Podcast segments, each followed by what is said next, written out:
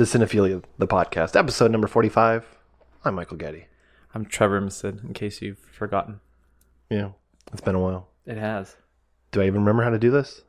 Neither one of us do. We'll see.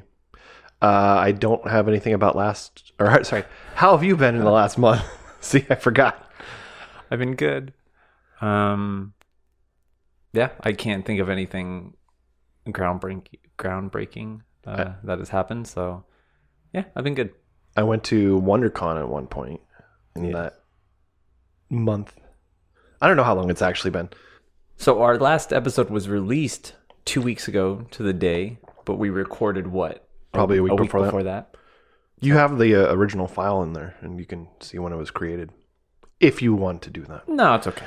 We'll just say three, three and a half weeks sounds about right. Exactly. Um, I just got off of seven days in a row at work, and my voice is uh, a little weary. It's kind of over it because I use my voice a lot at work. Not to go into any more detail than that. Um, yelling at the drunk women to calm down on stage. yeah, I'll take my pants off. Relax, I'll get to it. Okay, I'm on Gaddy's a male stage. You're telling yes. the stage women to like I'm the guy working there, going, "Hey, ladies, trying to earn money, calm down with your naked bodies." Yes. No, it's your naked body on display, and you're telling the ladies to calm down. Gaddy's a male stripper, in case you didn't know. He doesn't. He doesn't want to talk about it, but I know the truth.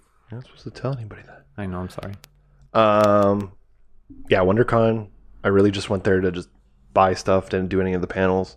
Uh, mostly bought um, Ninja Turtle graphic novels. Like old ones, or are they still making them? Uh, oh well, there's one that came out a few years few years ago called La- The Last Ronin, which is like the Dark Knight Returns or Old Man Logan of Ninja Turtles, where there's only one of them left. Uh, it's post-apocalypse, and that one is trying to get revenge for the death of his family. Who is it, Raphael? Well, that's the big spoiler. That's the big reveal after the Oh. first issue. Are you interested in reading it? Sure. Okay, then I'll let you borrow it. Someone else is borrowing it right now. I've already finished it. it. It's great. It's it's definitely um, for anybody who has even a mild interest in the Ninja Tur- Ninja Turtles and a mild knowledge of the Ninja Turtles. Uh, you, you're able to just pick it up and read it. Well, I would have met. I don't know why I assumed it was Raphael. Maybe because he uses the the sigh. I'll say this that I assumed it was him too. Yeah. I'm not going to say whether it is or not. So, Okay. uh, um, which reminds me, I was going to get the action figure for that, but that's I digress. Um, I also bought there was like there are two booths there that had movies. Last time I went to WonderCon, I bought a bunch of used Criterion movies, and I was super stoked. This time I went through the whole floor, and there was one that happened to have just a, a few movies, and another one that has a bunch of bootlegs. So you know, 20, 30 years ago, this guy was probably you know the star, the belle of the ball. Um, but now it's like, dude, I could just torrent any of that if I can't find it on any of my streaming services. So he would basically download and just rip it to a disk. Mhm. Okay, got it. But would he like print a like a nice cover for it at least, or You would print a cover for it. I wouldn't necessarily say it was nice. okay? so he's just doing it at home, like in his yeah, mom's- obviously on his, mom's printer. Yeah. He doesn't have the highest quality printer, so it's like he doesn't have a passion for his craft. Is what I'm trying to say. You know, it's no one really does anymore. It's really sad, Man. including us. I guess I'll say this that uh, I apologize that we're not getting these out every week, but at the same time, we're both very busy because we were going to record like a week ago when I finally had some time, but you were busy. So, yeah. yeah, didn't line up. So, we'll, we'll, you know, if we're forcing ourselves to do this and not benefiting other than just making people happy or um, just enjoying watching the movies and talking about them, then uh, we'll just take it at our own pace. So, yeah, if you want us to do it more weekly or more often, then uh, tell your friends. If this thing takes off and we're And able to get sponsors and all that stuff, then we'll uh, treat it more like a job. yeah. But When you start paying us, then we'll treat it like a job. Okay. I'm not saying all we- right. they would have to pay us. I mean, if they I, want I'm to, they can. I'm telling them to pay us. Alms for the poor. Um, yeah, I'm trying to remember what movie I did find. Oh, it was New York Ninja, which is some shitty movie that somebody made back in the 80s and it got lost. And then somebody found the negative for it at a yard sale. And so they gave it to Vinegar Syndrome, which is a company a boutique Blu-ray company that um, restored it and released it. And so and it looks and it's one of those ba- so bad they're good movies. Oh, okay. Is that like um what's the one with Michael Dudikoff? Oh, I don't know. It's something Ninja, American Ninja, I think. It's yeah, called. is it the one where uh, And they made like five of them. I don't? There is one where oh, there's like American Samurai or, or Samurai Cop is what I was thinking of when you said Uh, that. no, hang on. Let me let me just check it really quick. Look up Samurai Cop. It's it's on I've definitely YouTube. heard of um, Samurai Cop. there. I think there's a RiffTrax version of it too. Yeah, it's called American Ninja with Michael Dudikoff. Have you seen it? Um, I remember it used to be on TV a long time ago, uh, so I probably saw like pieces of it. American soldier, obviously very skilled in martial arts, single-handedly takes on mercenaries in the Philippines. And there's like five. I think there's like five parts of them. That's what movies like New York Ninja, Samurai Cop, and like Miami Connection are trying to be. Mm-hmm. They're trying to be the Steven Seagal movies and the Michael Dudikoff movies, I guess. Jesus, is that Cannon? Like the studio? That's a good question. It might be. Let me see. So I feel like in that documentary, They talk about it. Yeah. yeah. Go see uh, Electric Boogaloo, the story of Cannon or whatever the subtitle is for. it, But Yeah, there's literally American Ninja 2, The Confrontation, American Ninja 3, Blood Hunt, American Ninja 4, The Annihilation, and then just American Ninja 5. they they gave up. They didn't give it a good, good subtitle. Yeah, they're just like, fuck it. Yep, the Cannon Group released it. The budget was $1 million. Maybe we should spend an entire month talking about Cannon films. Sure. Talk about He Man. A lot, He-Man, a lot of time on He Man. Superman four. Oh, yeah, I forgot. That was- Yeah. Anyways, I know you did go somewhere um, last week when I suggested recording. You ended up going. If you want to talk about that, I don't know if you want to be private. we went to Disneyland. Is that what you're talking about? The other park. The other park. Oh, Universal. Yeah. Yes, we went to Universal Studios, the other park. Because one day we were we went to Disneyland. I think either last week or the week before. Mhm. Um, was it, it was a week before, right? Yeah, because last week is when we went to Disneyland. A week from last week from And last week you went to yeah, yeah. Universal. So we went to Universal and um, yeah, it was it was fun. Um, More specifically, got reservations for. Oh yeah, for um, what do they call it? Super Mario World, and Super Nintendo World. Super Nintendo. So you didn't even know the name, and uh, you forgot you even went. I was there for eight minutes, and I got COVID three times. He was Um, there. I was there. It was uh, like shoulder to shoulder people Mhm. the entire it was so fucking jam packed it was crazy um one of the the main ride like the whatever was like 3 hours the Mario Kart ride was like there's only one ride. Yeah. and the restaurant like you couldn't well we're, we wouldn't go anyway but the um the reservations were closed for like probably the next like week. It's just like So it looks it looks really cool. And like you go in it's like wow this is cool. But it's very it's a very very small area and it's just jam fucking packed full of people. It's like crazy. And everybody's coughing breathing climbing on top of each other it's um it's a nightmare let's just put it that way Sounds like it. so I want to go, but not that soon. Yeah. Well, we we had passes and we actually canceled them when we realized how much we were spending a month on them and we don't go super often. So we could go twice a year and pay like the same amount as like a pass. Right. So it's just pay less than what we're paying for passes. I remember when. It was cheap because we had passes like last year Right. and they were cheap and then we renewed them and i guess they increased the prices kind of huh what They only increased it by like a dollar. It's just not worth it for us. okay trust is going to take my place on this podcast i'm fucking done for today so Talking out of your ass right now. i'm fucking repeating what you say what are you talking about remember I thought they increased it by twenty five dollars, but I was paying that money the whole time. It's relatively cheap. It's just not worth it for how often we go. And that universal studios is why we will be canceling our passes Yeah. So you know those things when you try to cancel a subscription, like why are you canceling? Is it too much money? Is it just not enough programming, or you know, all that stuff? Just record just record that and play it to them. So anytime you want to cancel, you can use that clip of Tressa explaining why we canceled more succinctly than I did. So thank you, Tressa. Yeah. I remember when I went, it was probably 2018, I got a pass because it was barely more than getting a one day ticket. Mm-hmm. So it's probably changed since the pandemic. Yeah. And it's great. I love Universal, but Yeah. it's one of those places that, you know, they're kind of limited on what they offer, but the things Right. they offer is very fun. So you can go once every like four or five months and it's great. Mhm. But for the price that we're paying, it's just not worth it for us. So Yeah. Now Six Flags, that's a different story. I had a free ticket for Six Flags last year and I didn't use it because I'm like, who's going to go with me? And I also have to pay who knows how much for parking now. Yeah, it's fucking ridiculous. It's out the- there too. Yeah. Don't want to get shot. Or stabbed. But yeah, so we're talking about a movie from 2002. This is our third movie from 2002, which is insane. Not really, but it is. Uh, this is our first time we're talking about a movie for the third time. The last time we talked about one from this year was uh, Rules of Attraction, and since then I've been to.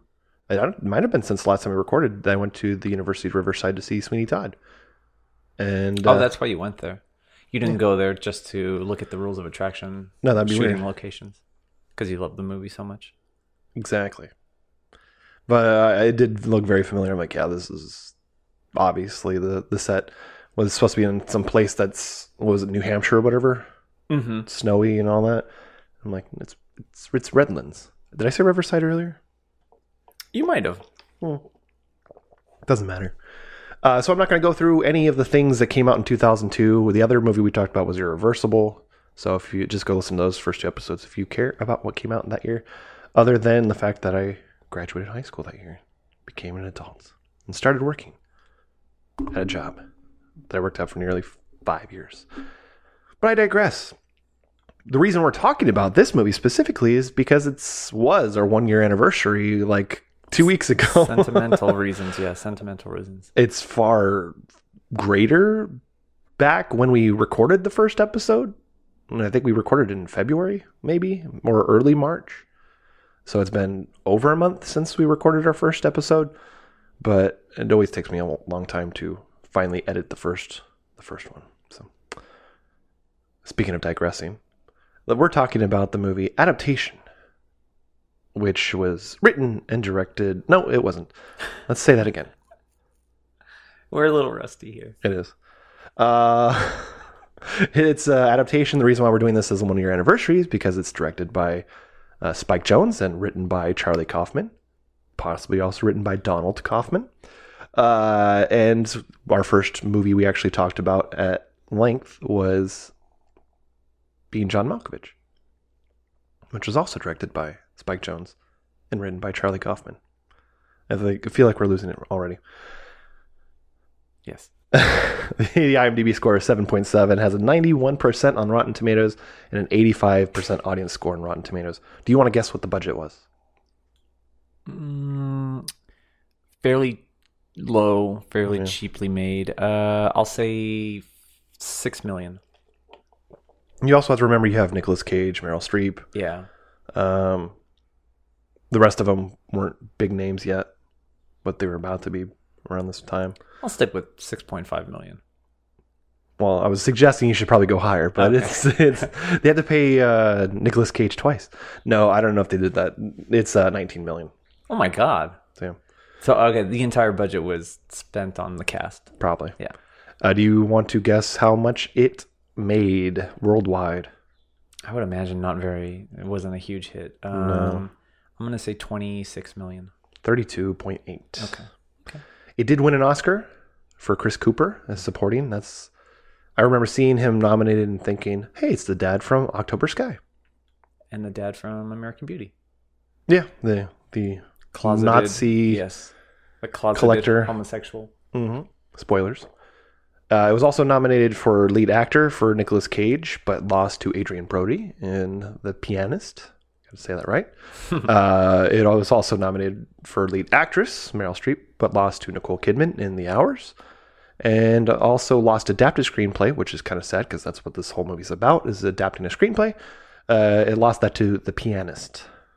So I haven't seen The Pianist in a long time. I think if I really did all this research, you know, weeks ago when I first suggested the movie, I would have gone, "Hey, maybe I should watch The Pianist," and I can compare and contrast and see if it really did deserve. I haven't seen it in a long time either, but I remember really liking it. Uh, same. Um, it is not part of the Criterion Collection, but it was originally part of something called Shout Select, which I may have mentioned before. It's Shout Factory's more prestigious movies, so they're you know select. Get it? Because they're selected. Mhm. And that's the version that you let me borrow, right? Yeah. It was Shout Select, yeah. and it uh, is on 4K now, but it's not part of Shout Factory anymore. Like I said, directed by Spike Jonze, written by Charlie Kaufman, and Dan, Dan Donald Kaufman was also credited. And one of the producers is Jonathan Demme. I don't know if you noticed that. I did notice that, yeah. Uh, the funny thing about this with the Donald, the twin thing, well, the big thing about this whole movie is most of these people in this movie are real people. Yeah. They're And it- based on real people. while I was watching it, I was trying to wrap my head around like, does this did this really happen? Like, is this Yeah. real? Is this person exist? And ninety nine percent of the people who are featured in the movie are real people. Yes. Um, Charlie Kaufman's real. Susan Orlean, Orlean is real. Uh, John LaRoche is real. Um, Charlie Kaufman. John, well, I said that. Um, another character that I'll mention later is real. I don't know if uh, Maggie Gyllenhaal's character is real. I forgot she was in this movie until she reappeared.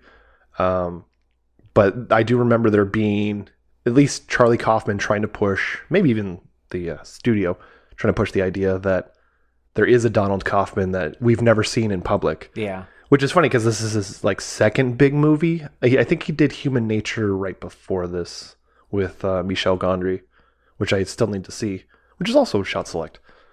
And sorry, I need to sit up. I feel like I need to take a breath too. Uh, but obviously nobody believed him, and ninety nine percent sure there was never a Donald Kaufman. hmm So we start off with narration. Uh, the ca- lead character, played by Nicolas Cage, is very neurotic, almost uh, Woody Allen like. Um, If Woody Allen's a ten, Charlie Kaufman in this movie is like a seven point five. yeah, So he's not totally neurotic, but yeah. until you get to certain scenes, then Yeah. again, then it's, I mean, it's Nicolas Cage, so you have to have him be that way. In, in certain scenes, it, it's a crime. It's like a tax you have to pay. Um, we start off with uh, on the set of Being John Malkovich, which is when I first started watching this movie. Right after we did that episode, I was like, "That's when I when I saw them on the set." I was like, "Oh my god, we have to do this movie." So I had to try to figure out when we could do it. I'm like, "Oh, the one year oh, It works anniversary." perfectly, yeah. Yeah. So we it starts off with John Malkovich in a dress telling everybody that not to fuck around on the set because they're it's the scene with all the different John Malkoviches. They're all wearing rubber masks that look like him, and he's talking about how hot it is in that. Those and there's masks. there's a person sitting next to him and it's like really really creepy because it's like it looks like it looks like John Malkovich but the head like isn't moving the eyes aren't moving and they're just like staring in one spot and I was just like I wasn't focused on John Val- Malkovich I was Yeah. focused on the person next to him it was like very very fucking creepy to look at Yeah, it's kind of like that uh, Tom Cruise speech. Um, like people were like fucking around on was it the newest Mission Impossible or maybe I think it was probably Mission Impossible. Uh, during they were they were filming during the pan- pandemic, Oh, yeah, and he's yeah. like, "We need to stop fucking around. You need to." I mean, he probably didn't say those words, but no he did he like did? actually cussed but wasn't he talking about like being safe like COVID safe exactly. He was getting super serious.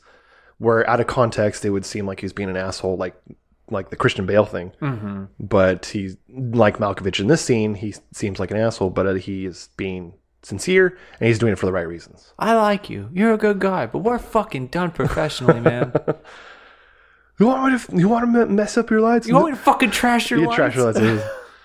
You're over here going do do do do. Yeah. It's fucking distracting. You, Oh, gotta, yeah. you gotta put that in there. I do. Am I gonna walk around and rip your fucking lights down in the middle of a scene? Then why the fuck are you walking right through Ah, da da da da, like this in the background. What the fuck is it with you? You got any fucking idea about, hey, it's fucking distracting having somebody walking up behind Bryce in the middle of the fucking scene? Give me a fucking answer! What don't you get about it? I was looking at the light. Oh, good for you! And how was it? this is uh it's just really cool to see him again. We get to see the cinematographer Lance Acord, who was the cinematographer for this movie as well. See our episode about being John Malkovich for more about him. We also see Charlie Kaufman, but not the Charlie Kaufman, Nicolas Cage Charlie Kaufman. And he gets kicked off the set because he's kind of in the shot and people don't recognize him as the writer because that was his first, that was his big break, was being John Malkovich. Um, because like I mentioned in that episode before, he did like sitcoms, weird sitcoms. He was part of the writing staff for like the Dana Carvey show. So a bunch of failed sitcoms until finally this took off. And he also wrote Eternal Sunshine of the Spotless Mind, in case you forgot. Well, not course, you, not but- you, but our listener. Yeah. We'll get to that one uh, eventually. That was supposed to be in February, but now I'm like, we just did Charlie Kaufman a year ago. We did Charlie Kaufman now, maybe two year anniversary. But we'll see. Sure. We have many movies to go through. Mm-hmm. Um, the fuck is that? That's a gate. Someone closing their squeaky ass gate. Someone outside screaming. Figure out who it is, and I'll send him WD forty with a bow on it. Uh, and then he, we hear his narration again. He asks, "How did I get here?" And we go all the way back to four billion years earlier, four billion and forty years earlier in Hollywood, California. It's just the primordial ooze. Uh, we see evolution. We see an actual birth. Uh, we see a fox, his carcass deteriorating. It's yeah, that's like one of the. I don't know when everyone's showing like if anyone's showing Yeah. the evolution of life or something that that little shot it's like a fox that's dead and Yeah. it's played in super fast motion of it deteriorating and being yeah rotting and decomposing and getting eaten by everything. Yeah. It's disgusting because it starts to swell and then it like kind of explodes with maggots and bleh. Um, and then we cut to a sweaty date where he's talking to, I'm ass- assuming some kind of not not an agent, but she works for the She's studio. an executive, yeah. executive there, uh, played by Tilda Swinton, and uh, we also hear that I want to say Nicolas Cage, but Charlie is talking about how he's bald, he's fat, and uh, she she probably sees that he's sweating, and he's like trying to convince himself to stop sweating, and he's you know neurotic again. Overly self conscious and Yeah. oh she just looked at my hairline. Yeah, She thinks you're bald. and then she just goes, "I think you're great." He's like, "Oh, okay, thank you." Yeah. Uh, they talk about this book, The Orchid Thief, and uh, how they want him to adapt it into a screenplay. Um, Which is a real book. it's a real book, and Susan Orlean, like I said, is a real person. So the adaptation is a story about adapting a book to screen while adapting that book. So he's adapting the story of him adapting the story. It's very meta. It's extremely meta. It's probably the most meta movie I've Yes. ever seen. Yeah. Which is funny because I think this is around when I saw this the first time. It was around the time I saw uh, Everything Everywhere All at Once, which can be very meta at times. So it was like seeing those two movies near each other was kind of trippy. Made your head explode. Yeah. Exactly. And then confetti. Uh, Charlie talks about how he doesn't want to cram sex and life lessons into it. He wants it to be pure. And he reminds me in this moment of Richard E. Grant in The Player. Have you ever seen the movie? No. Robert Altman? Mm-mm. It's it's fine. It's not as great as everybody makes it out to be, but I like Richard E. Grant. And he's this, he's a writer. It- I, do you know about the movie? No. it's from the point of view of an agent played by Tim Robbins. And in the movie, there's a writer played by Richard E. Grant. Uh, do you know who that is? No. trying to think of something you would know him from. He was in. He led the South to victory, right? no, uh, he's uh, in. He's the main bad guy in Logan, if you remember that. oh yeah. Okay. Yeah, he was also in. Uh, he got an Oscar nomination for. Um, I forget the name of it. The Melissa McCarthy movie where she forges famous letters. I know what you're talking about. I don't Yeah. remember what that's called. He was great. Ugly. Betty, I think it was called. um, so yeah, that the idea because he's like in that in that movie, he's like, oh, we got to do this. I don't want some cliche this and that to happen in the uh, in the movie or her to be saved at the last second from death row. I want her to actually die, and then the phone call comes from the governor. You know, he's this uh, artist who I'm trying to think of the the word that I want to use. Where uh, Not really pre- pretentious, but a a purist. purist, yeah. He's uh but of course he sells out in in that movie. Spoilers. Great. Now I'm never gonna see see it. Um it's a it's a small subplot in comparison. Then we cut to 3 years earlier at the New Yorker New Yorker magazine where we see Susan Orlean is writing her book and Susan is uh, played by Meryl Streep.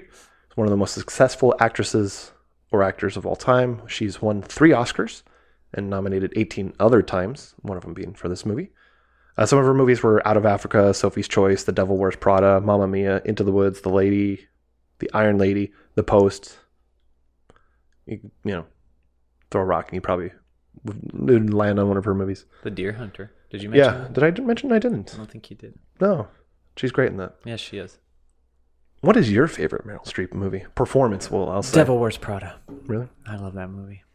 I haven't seen it since it came out. She is great in that. I feel like after that movie, though, she kind of took on those same kind of roles of just this Very mean old lady. yeah, mean old lady, very powerful. Like, because this is four years before that. I think Devil Wears Prada was like 05 or 06.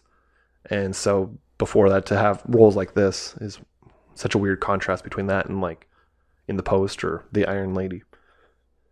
Um, I didn't mention Nicolas Cage, what he's been in, but who doesn't know Nicolas Cage? I think I've heard of him before. What's your favorite Nicolas Cage performance? Um, if I'm being serious, probably leaving Las Vegas. I If own that movie. I need to watch it. Superman Reborn. Is that what it's, is that It was going to be called Superman Lives. Oh, okay. or also a potential title, but obviously didn't. No. Um. What else is he great in? Uh, he's in Raising Arizona, but that was early. Valley Girl. Um, Con Air. you see him for like a split second in Fast Times at Ridgemont High. Yeah. he was going to play the Judge Reinhold character, but he was too young to play it. Yeah. Um. No complaints. He's he's gone overboard now. He's kind of like Sure. Steven Seagal. Um. He loves to he loves to act, and I really feel that from him. Even if he give, doesn't give the best performances sometimes, Yeah. or if he's getting what seems like an obvious paycheck, I think he just loves to act. Um, the unbearable weight of massive talent, I think, comments on that, and he's just great in that movie too. Also playing a dual role. Yeah, I've heard a lot of his last movies, like that movie Pig. I think it's called. Yeah, I, heard, I think he's great in Pig. I I, heard that was really good. Um, I hear Mandy's great. I've owned it for the a, a while. one. I want it. I want to watch it. My favorite performance, I've said it a million times, is Matchstick Men. yes, of course. That's another really good one. Yeah, uh, Face Off, but that's just him just going crazy. That's the idea. you know the, a peach for hours. the John Woo, um, Michael Bay movies that he did in the '90s are Mm-hmm. just they're just fun. Yeah, they are. If you want, uh, look up a compilation of what is it called, like Nicolas Cage loses his shit. Yeah.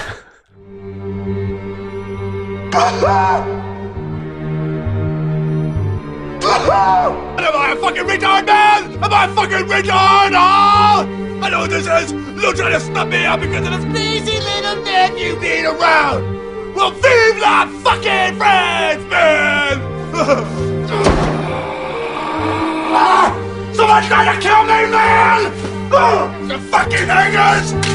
It never just goes away. The goddamn contract is somewhere in the goddamn fucking files! Fuck! This fucking fucker's fucked! Fuck you! Fuck you! Fuck you! Fuck Mexico! Horseshit. Hi, fucking yeah! You ever been dragged to the sidewalk and beat until you Pissed blood! Now, fuck you! Fuck! Fuck! Ah! Ah! Ah!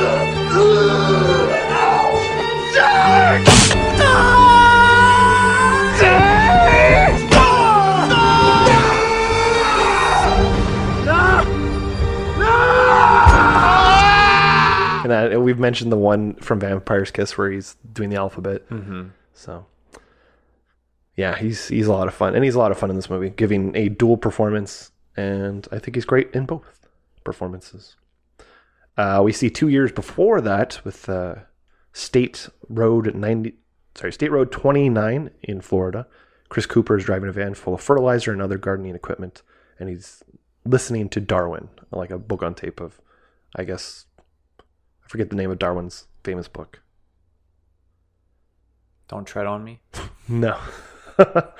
uh, then we see him in a swamp. We barely see anything about him in like less than 10 seconds, but we already know so much about him. We see the fertilizer, see him, the car he's driving, what he's listening to, The visual clues. the all of the visual clues. And uh, so we see him in this uh, swamp, and they find an orchid that they call the ghost or the ghost orchid. I there's a scientific name they probably mention a few times in the, the movie, but who cares?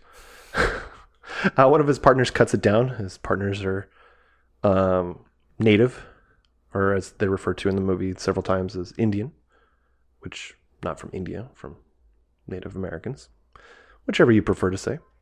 And then uh, park ranger catches him and uh, questions him about the plants they take. It's a state preserve they're in, so the idea is like I guess any preserve is to preserve what's inside it. You're not supposed to take anything in Right. from there. You're not supposed to destroy anything. Um, but uh, he uses a loophole in the law because the natives are allowed to take whatever they want, and the law can't stop them. So that's why he uses natives. Mm-hmm.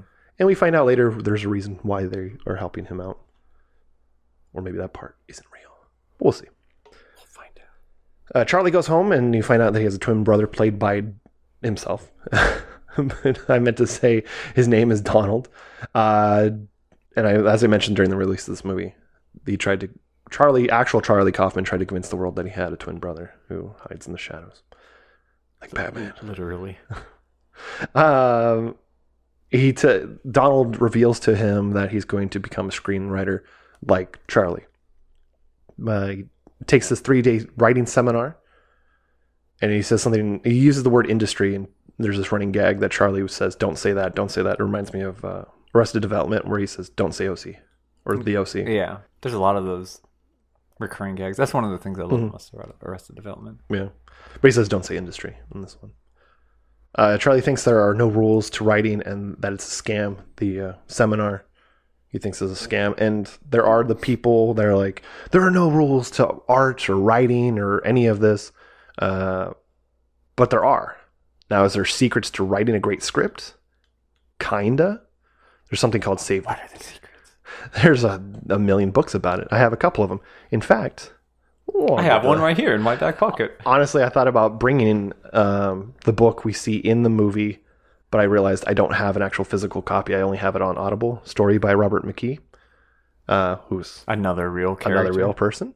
Uh, character that is real, yeah. yeah, we'll, we'll get to we'll get to him because it's Brian Cox and he's he's amazing. I love Cox. Uh, I'm I'm lifting that one and I'm saving that for a nice occasion. I said it nice and subtly too. Yeah. Um, Gaddy, how was your week? I like Cox. Gaddy, why don't you say anything? I like Cox. I have you saying it too. Shit. Blackmail back and forth. Yeah. People are going to think things. Uh, and then Donald says, no, not rules. They're, they're, they're what are called principles, which is true because there are principles. There's, like I said, something so- called Save the Cat, where most movies kind of fall into this general outline of how the story should go when, you know, the midpoint. I've mentioned many things like this, the theme getting stated early on in the movie. Um, yeah. So you can go out there, you can find Robert McKee's book, you can find the, the book called Save the Cat. Uh, mean, there's like a list of Save the Cat books, but the original one is just called Save the Cat, I think. Um, what one do I have at home? It's I forget. It's called Screenplay, but it's by a, a famous author, and I have another one about the different acts and all that stuff. Um, but my main point of bringing this up and talking about it and highlighting it is the fact that yes, there are rules, and if you want to break the rules, you've got to know what the rules are in order to break them, and that goes for most art. Mm, yeah. And that's why we go to film school Yeah. and blow all that uh, loan money on it. But if we didn't, we wouldn't have met each other. That's very true. Uh, we go to a party with where he's with a girl named Amelia. I don't know why I hesitated to read that. Uh, there obviously sexual tension between them. She seems to like him. He seems to like her, but he doesn't allow himself to get close to her because of all his insecurities. Uh, then we finally get to see him trying to write. He has writer's block, and he says in his ice cream man. He says in his uh, narration, his, his Voiceover. voiceover, his uh, inner monologue, that uh, he should write something and reward himself with coffee, which is a technique I've used on myself because I've been known to write a thing or two. Not really so much in recent history, but Unfortunately. Mm-hmm. I agree. Which is sad because I do have ideas. Should we wait for this guy? Honestly, you probably won't even be able to hear him because I feel like every time we pause for something, it's like on the actual episode, I can never hear what we were pausing for. And I'm like, why are we stopping? I'll leave that in. So if you guys can hear it in the background, it's because we assumed You wouldn't be able be. to hear, yeah. Although the window's open and he's getting closer, but we'll see. And he also talks about how he needs to establish the themes, which is a very important thing in a story that it has a theme that you should follow or that is overcome or that they the characters overcome By the end of the story. by the end of the story. Uh, we learn a bit uh, about his, the history. We learn a little bit about the history of the orchid, and it's people hunting it and people dying for it, and it's pretty, uh, pretty gnarly just for a Mm-hmm. Pretty flower. insane, yeah. And that's part of the the story's theme, is the desire for something like this, and is it worth it? Is it are they just wasting their lives for for nothing? Uh, we cut to six months later from the time in Susan's timeline. So it's like three years prior, six months after that. It gets a little confusing with the timeline. It all takes place in the 90s, though. Uh, where we go to the trial of what happened with uh, what we saw earlier with LaRoche, is his name, John LaRoche. And uh, he calls himself the smartest person he knows, which says a lot about him as a person that he may be smart, but he's also very cocky, very sure of himself. Maybe not arrogant, but definitely sure of himself.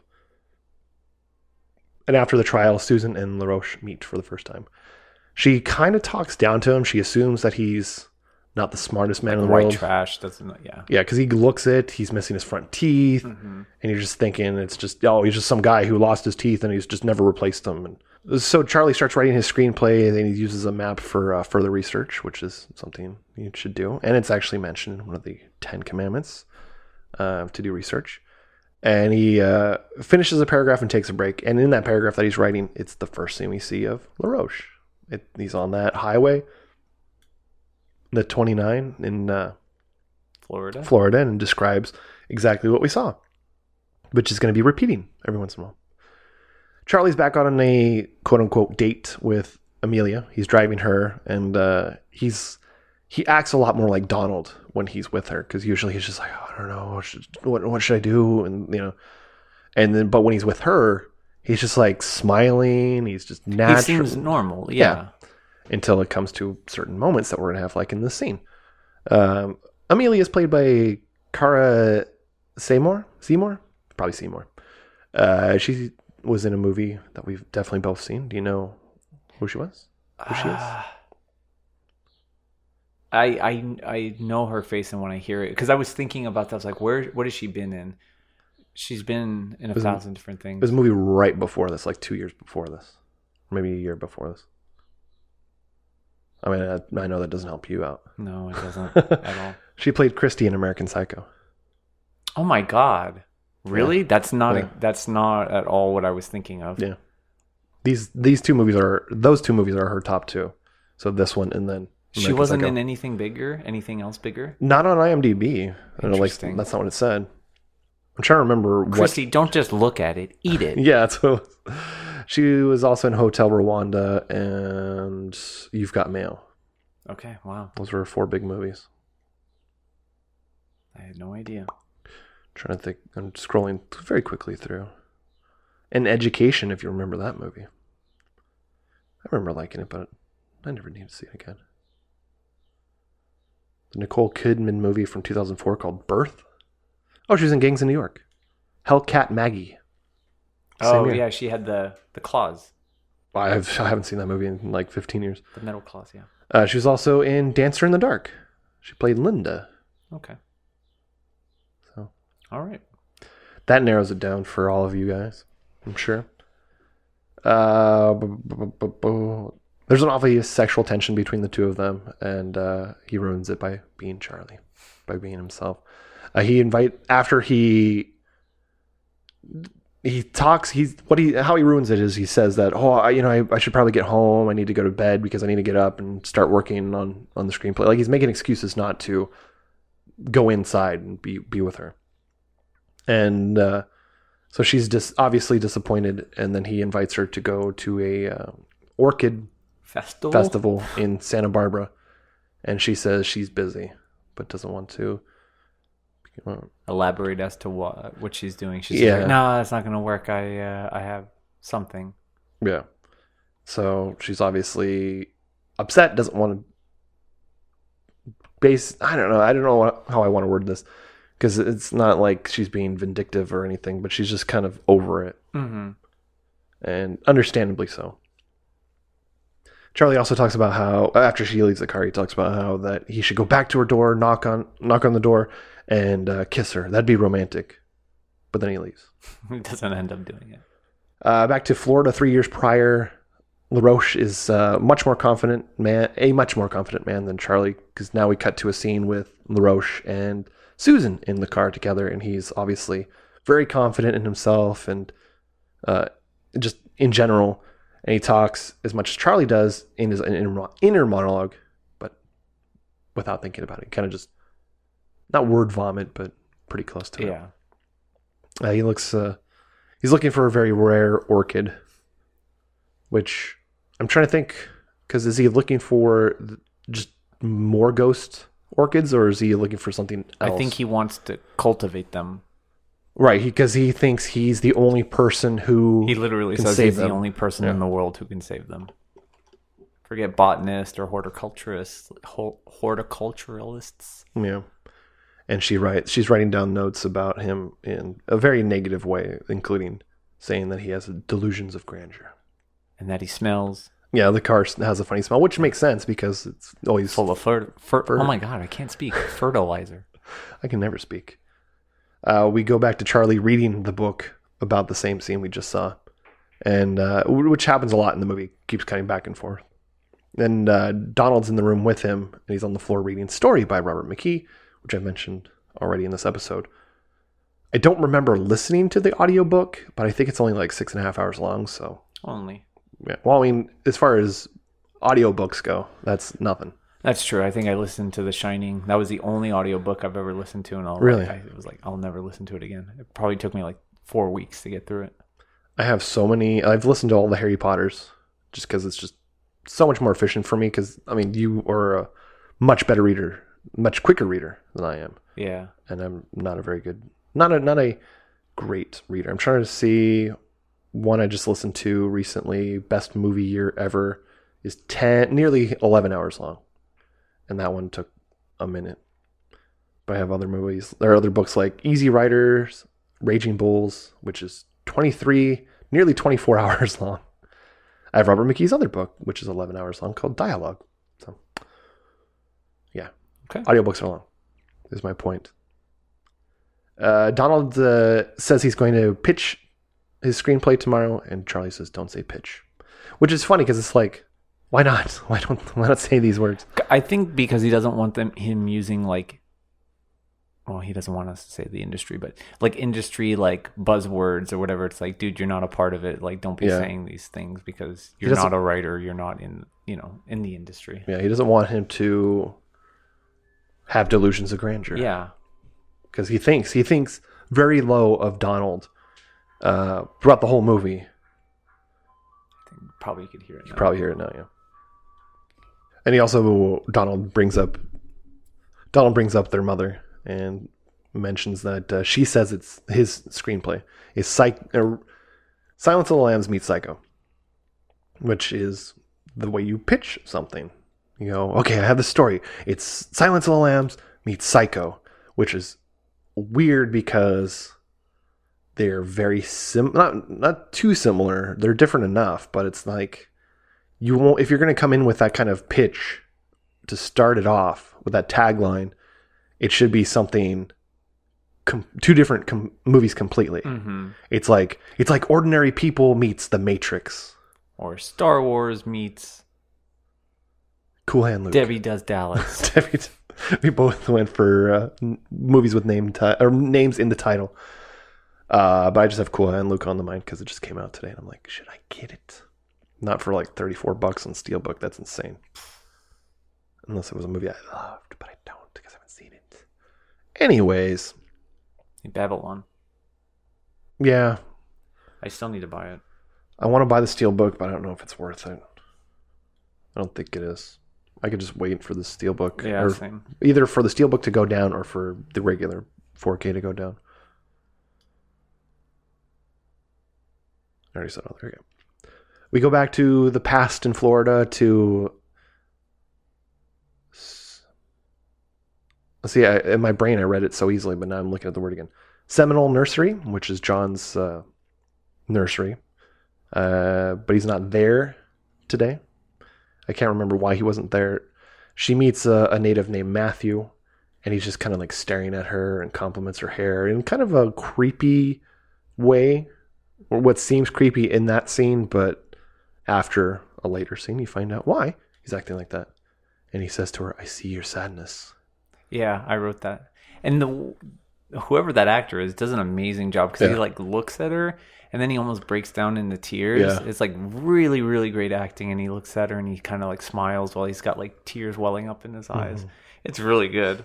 Yeah. It's like such a random scene, but I like that was one of my favorites in this movie. To be honest with you, I don't know if that's an insult or a compliment, but I, I guess think we'll it's a ta- compliment We'll take a compliment on, on him. yeah, Yeah. whoever that is. uh, and he says that he's not going to give her, he's not going to talk to her because uh, you're not going to get much information out of me or something like that because it's the Indian way. Yeah, And then he walks away all slowly.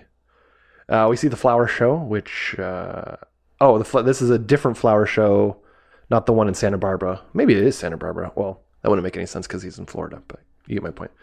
It's a fl- uh, flower show with uh, Susan and John, and he's talking about Darwin.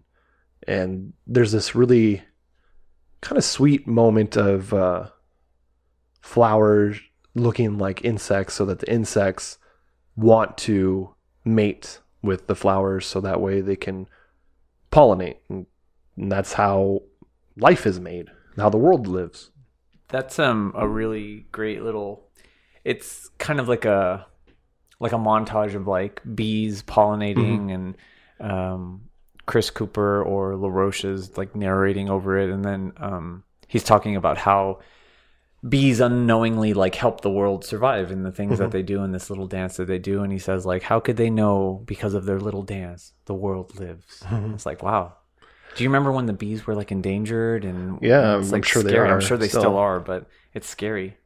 Yeah, because it's true. Because there was there was this cartoon thing where it was scientifically accurate versions of cartoons. So like Sonic the Hedgehog, Ninja Mm-hmm. Yeah. Turtles, Ducktales, and it's all Oh, I think I've seen. Yeah, yeah, fucked yeah. up things. One of the things they had was Honey Nut Cheerios, and so they go to a lab and like the the honeybee is like dying, and the the kids are just you know being 90s cartoon kids. Are just like everything's great kind of attitude. Hmm and so the scientist is just like just kind of like annoyed by the kids because of their chipper spirit. And he's like no like this is a serious issue. And they're like okay well if all the bees die then we'll just have this great apple cinnamon cheerios. He's like no stupid. They pollinate the the apple trees too. So without bees we won't have apples either. And it's just uh, that moment that i remember. I'll maybe put it in if i Yeah, can find it. you should. Mmm, honey oat Holios. What a yummy part of a tasty breakfast. Made with real honey. From real bees. That's right, kids! Zizzy the Bee! You don't look so hot. Are you okay? I'm dying, and so are all my friends. So come on, finish that bowl of honey oat Holios and let's go! Wow, all the bees really are dying. That's right, we're making honey for honey oat Holios, but we're surrounded by death. Check this out. We're suffering from CCD. It's known as colony collapse disorder. It hurts you as much as me. Because you just can't live without the bees. I heard it's caused by pesticides. I heard cell phones. None of us know for sure. So come with me and find a cure. Zizzy has a parasite laying eggs in his brain. That's why he started rapping. Bees don't rap. If Zizzy dies, we're gonna have to switch to apple cinema Cholios. No, stupid. Bees pollinate apple trees too. If they die, you can forget every flavor of Holios. Einstein said that if the bees die, humans would be extinct within four years. Einstein never said that, but whoever did is exactly right. Is there anything we can do? Yes. Wait, what's that? Get the hell out of my lab and let me work! Well, enjoy your breakfast. Are you going back to your hive now, Zizzy? No, bees are altruistic, so I'm gonna stop the spread of this disease the only way I can by dying alone. Goodbye, Zizzy. Goodbye, kids. Oh no, a closed window. How do I get out? Why must it end this way? Why must it always end this way? Honey Oat Holios, all part of a nutritious breakfast. For now, bees declining at 30% a year. Just the way he says no stupid No to the kids. stupid. Um, but yeah, and I, I those orchids that, that do look just like those bees. I'm like, are those real? Mm-hmm. I, yeah, they look strange. I don't know. I don't think I've ever I've never seen them, but I don't really you know, look at a bunch of orchids. So I'm not an expert. That's unfortunate. Uh, but- oh, yes. uh, we go to a dinner party where Susan is with her husband and friends, and there's a bunch of rich pricks making fun of LaRoche, and she's laughing too, just to be, you know, under peer pressure because of all the people around her. Do you know what rich pricks are in that on the? Oh my God, at the dinner table with them. Like the actors, or Mhm. no, I didn't recognize anybody. So one of them is David O. Russell, Huh. and then one of them is Curtis Hanson, the guy who directed L.A. Confidential. And it's weird because he's not um he's not credited. Weird. I was like looking because I was like, is that Curtis Hanson? Like it has to be because he has a Why don't you very have a seat right distinctive there? look. No, that's Chris Chris Hansen. Hansen. Um, but yeah, so I looked at that and I was like, I I knew David O. Russell. He has a kind of a Yeah. touchable face. He looks very much like Darren Aronofsky, right? He's kind of a prick. Yeah. Well, he's not kind of. He is a prick. Yeah, he's a prick. Anyways, um, but yeah, they were both at the table, so I was like trying to see if I could uh, identify anybody else, but I couldn't. Just those two. I'm sure there are probably more. But yeah, they're just laughing about the idea of LaRoche. One woman's like, why doesn't he get his teeth fixed? Like, it, uh, I'm thinking maybe he can't afford it. Yeah. Because dental, I mean, it may be easy for you to get whatever dental work you need. Your veneers. Yeah. So why don't you just chill, you privileged bitch? Uh, but he uh, also she says something about like why does she make pe- why does he make see I'm doing what you used to do. Uh, why does he make people look at them? And which is like just the the snottiest. Yeah, like for he's like, hey, look at my teeth. It's like, no, he's just It's like you need to get your ugly fixed so that we don't have to look at him. It's like Jesus Christ. Uh, Susan leaves the the party to go to the bathroom real quick. She actually kind of tells her husband not to talk about the the van. Like, let's kind of change the subject. She leaves during the party, and he starts telling anyway. And she's like, "Oh no, stop!" You know, kind of laughing about it. But when she gets to the the bathroom, she her mask is removed, and she just you can tell she feels remorse about what she said or what Yeah. she wrote. And she starts talking about how she has no passion in life, which makes her very sad. And that's what her sadness is. Not just she not, she's tired, like she mentions to Matthew earlier, but because she has no passion. She sees all these people who are willing to die for a flower because they want the flower so much. And she even says that she wishes she can want something as much as people want these flowers.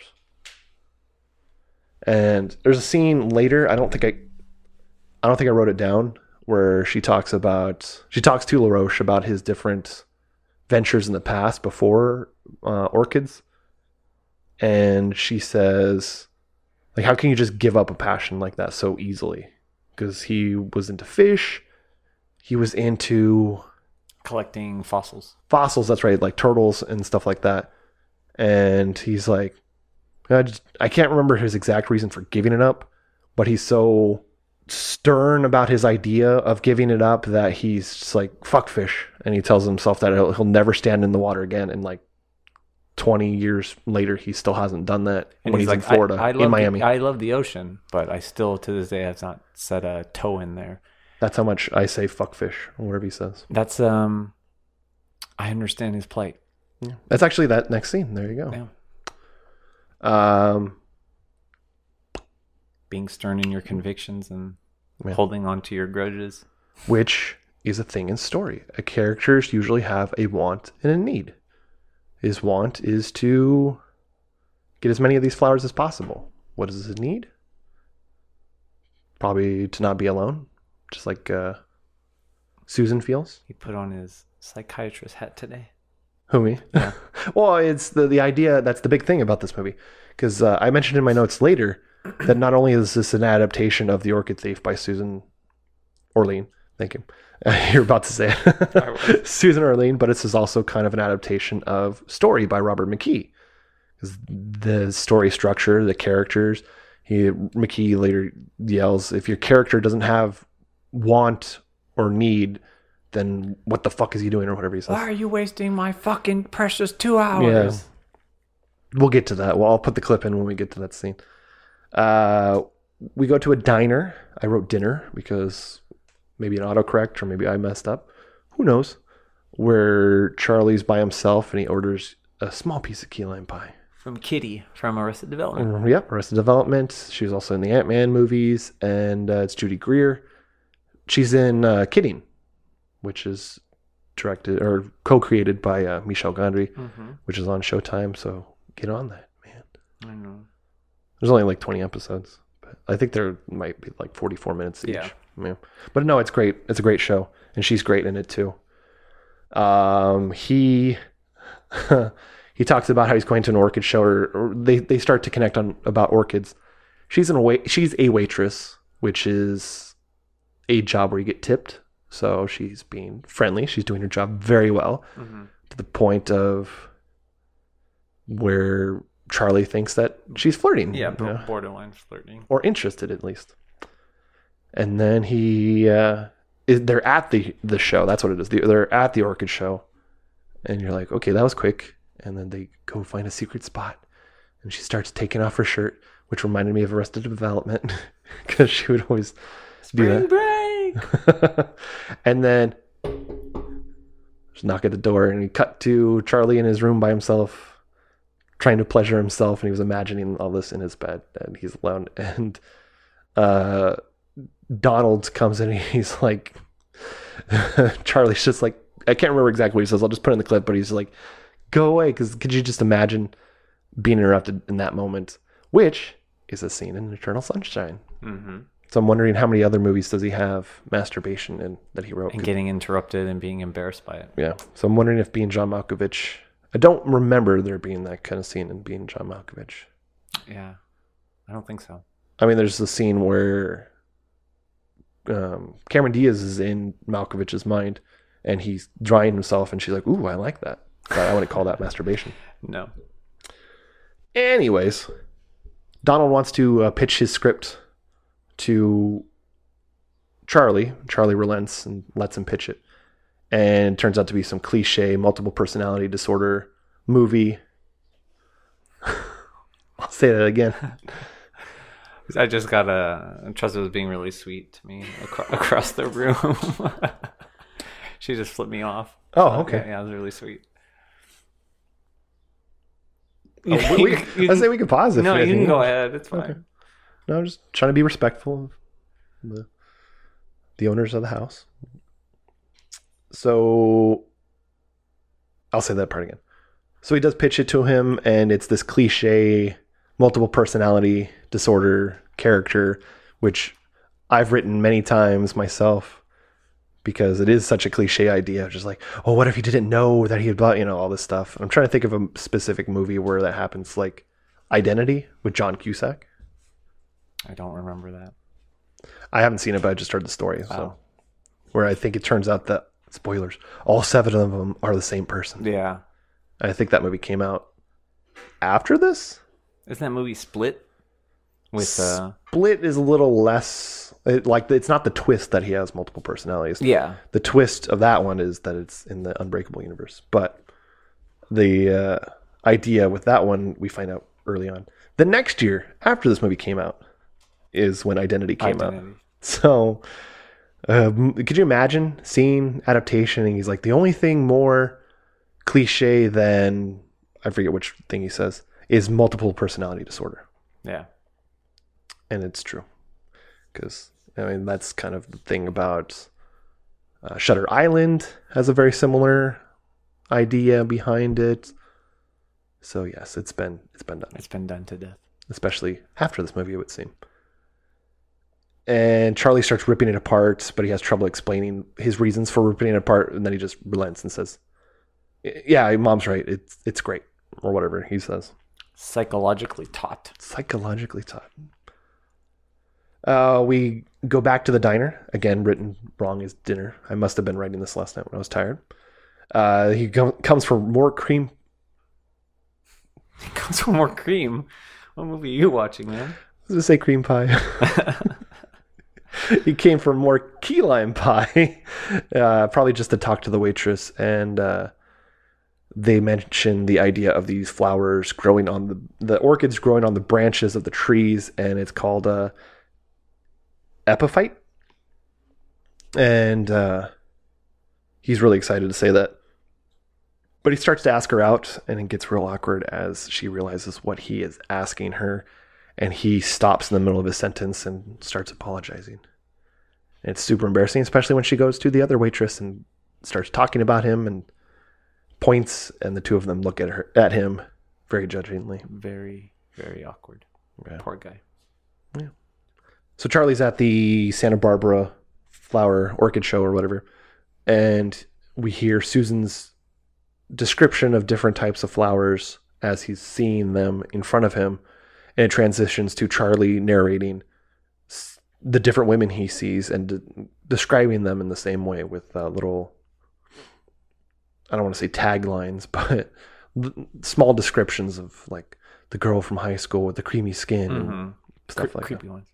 Yeah, creepy ones for sure, and then stuff that you know a lot of men probably think when they see women in public. Mm-hmm. I'm saying I do. Basically, women you don't want to hear, you don't want to know what's going on inside most men's minds. Fair assumption. But who knows what are go- what's going on in women's minds? You know who does? Mel Gibson.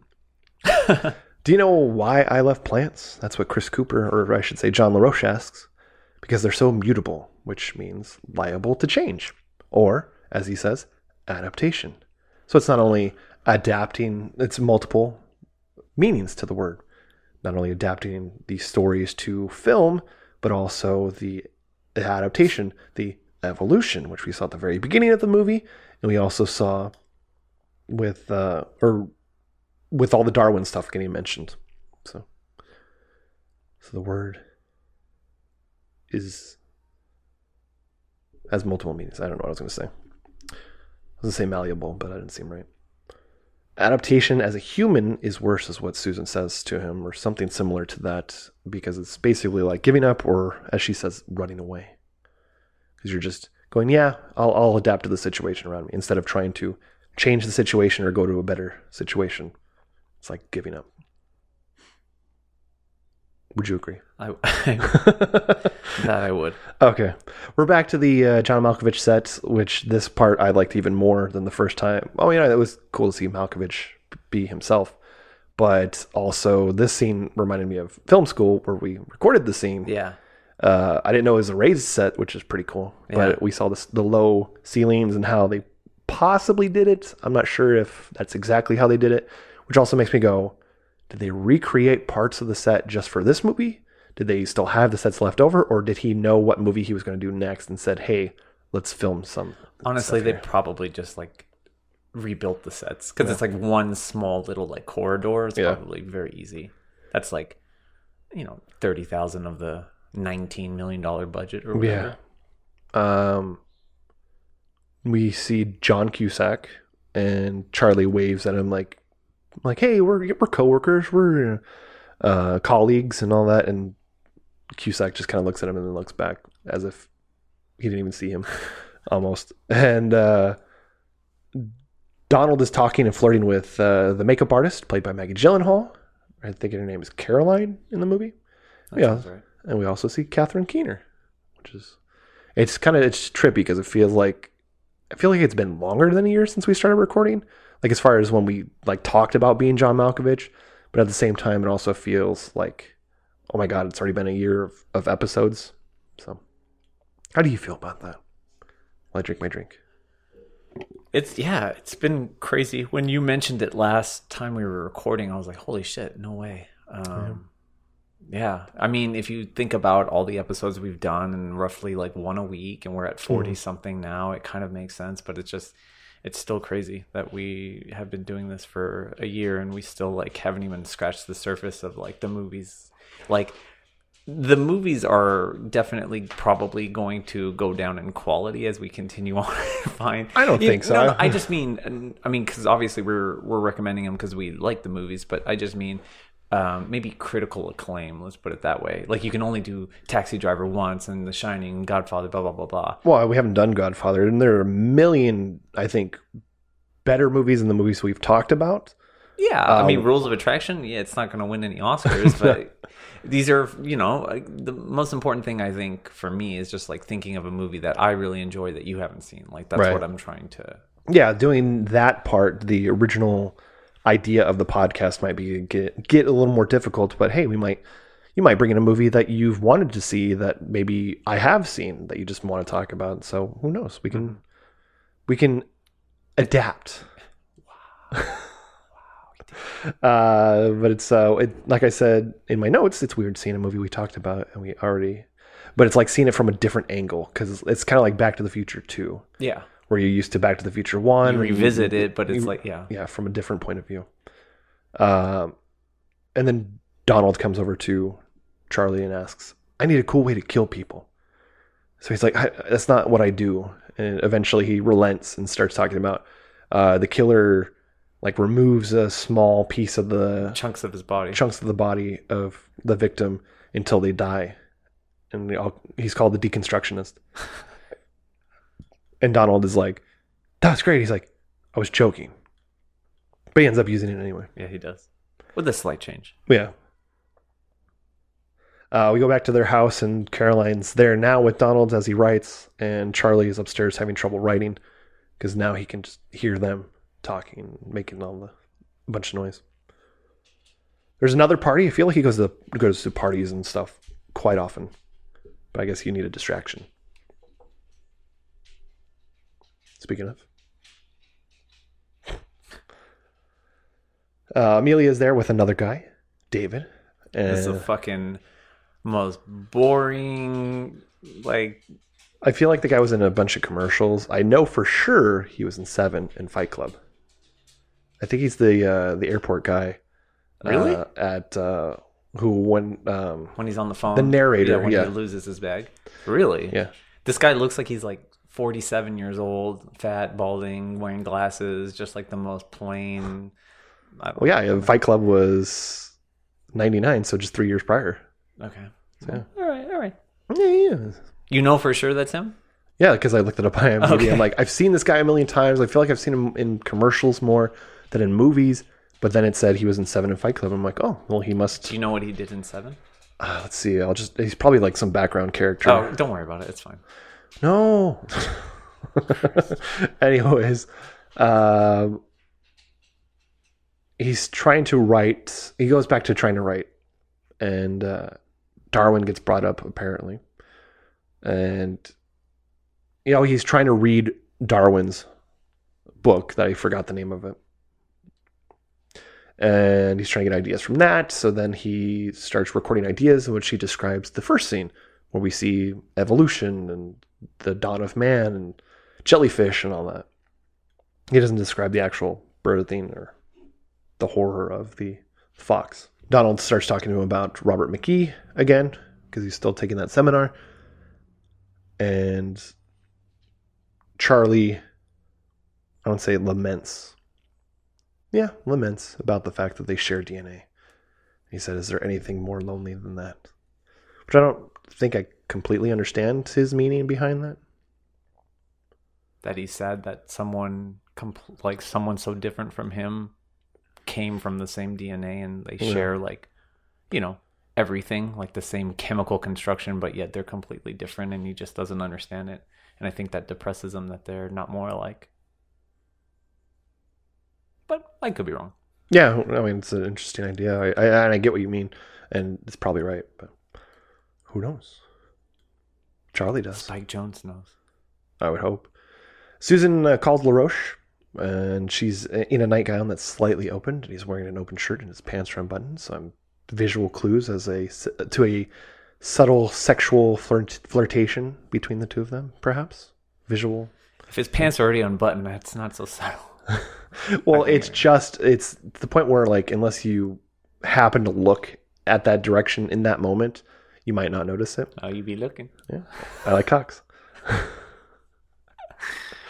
and and he describes what happened to his nursery, his previous nursery, not the one from before that Matthew was at. Uh, it would go back nine years prior to that scene. There's a car full of his family, his mom, his wife, his uncle Jim. Everybody's happy. We notice that he has his teeth, and so that kinda to me in the first uh, it sounded like apparently to me it felt like uh, I felt a sense of doom Yes. because I saw like his teeth. As soon as as soon as they were setting up the shot of him getting in the car, and I was like, it feels like early Tim Burton, like you know, the happy Yeah. nuclear family. yeah, yeah. And of course, they get into a huge car accident. I want to say it necessarily comes out of nowhere because I was expecting it, but I don't know. Did you? the when they do these kinds of things, like uh, the best example I can give is like uh, No Country for Old Men at the very end when Yeah. he's driving down the street and he gets into a car accident. There's just a lot of cuts of someone just driving and they're preparing you for something. So like they were doing the same thing in this. So I was like, Yeah. they're gonna get hit by a car.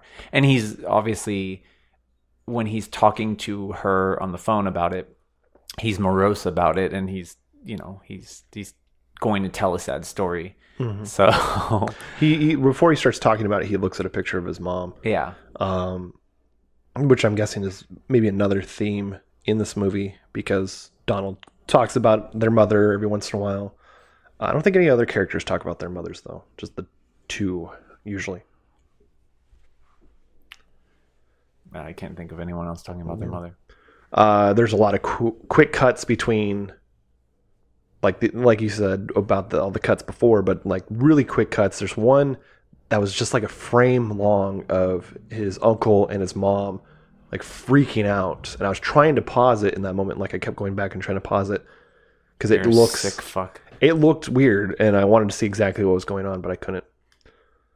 Um, then we we cut to a bunch of like quick shots too of an ambulance and the cops and the medics helping him out, and we see LaRoche on a stretcher and he's trying to look and see. He's asking him which ones died. Yeah, he's like, uh, which ones which ones are dead, and he's crying, and I'm just like, in that moment, I'm like, okay, this is this is probably my favorite acting moment for Chris Cooper because yeah. it's so heartbreaking because his life is over. Whether or not he survives, his life's over, and you can see that he's obviously missing his teeth now. Mm-hmm. Which, if you go back to that scene where that woman's like, "Why doesn't he get it fixed?" It's like, it's it's scar tissue. I think he's also using that maybe as like a reminder. I don't know. Maybe I'm just looking deep into it, but he's using it as a reminder. He doesn't want to get it fixed because he doesn't want to forget. Yeah. Maybe. I don't know. He wants to hold on to that That, pain, Yeah. yeah. Yeah. It's very, very, very, very possible. Um, and he says that he killed his mom and his uncle, which he didn't. Yeah. He he bears the that weight on his shoulders Yeah. of saying that he killed him, not like I'm responsible for it or whatever. He's like he might as well have like shot him or something. He's to blame.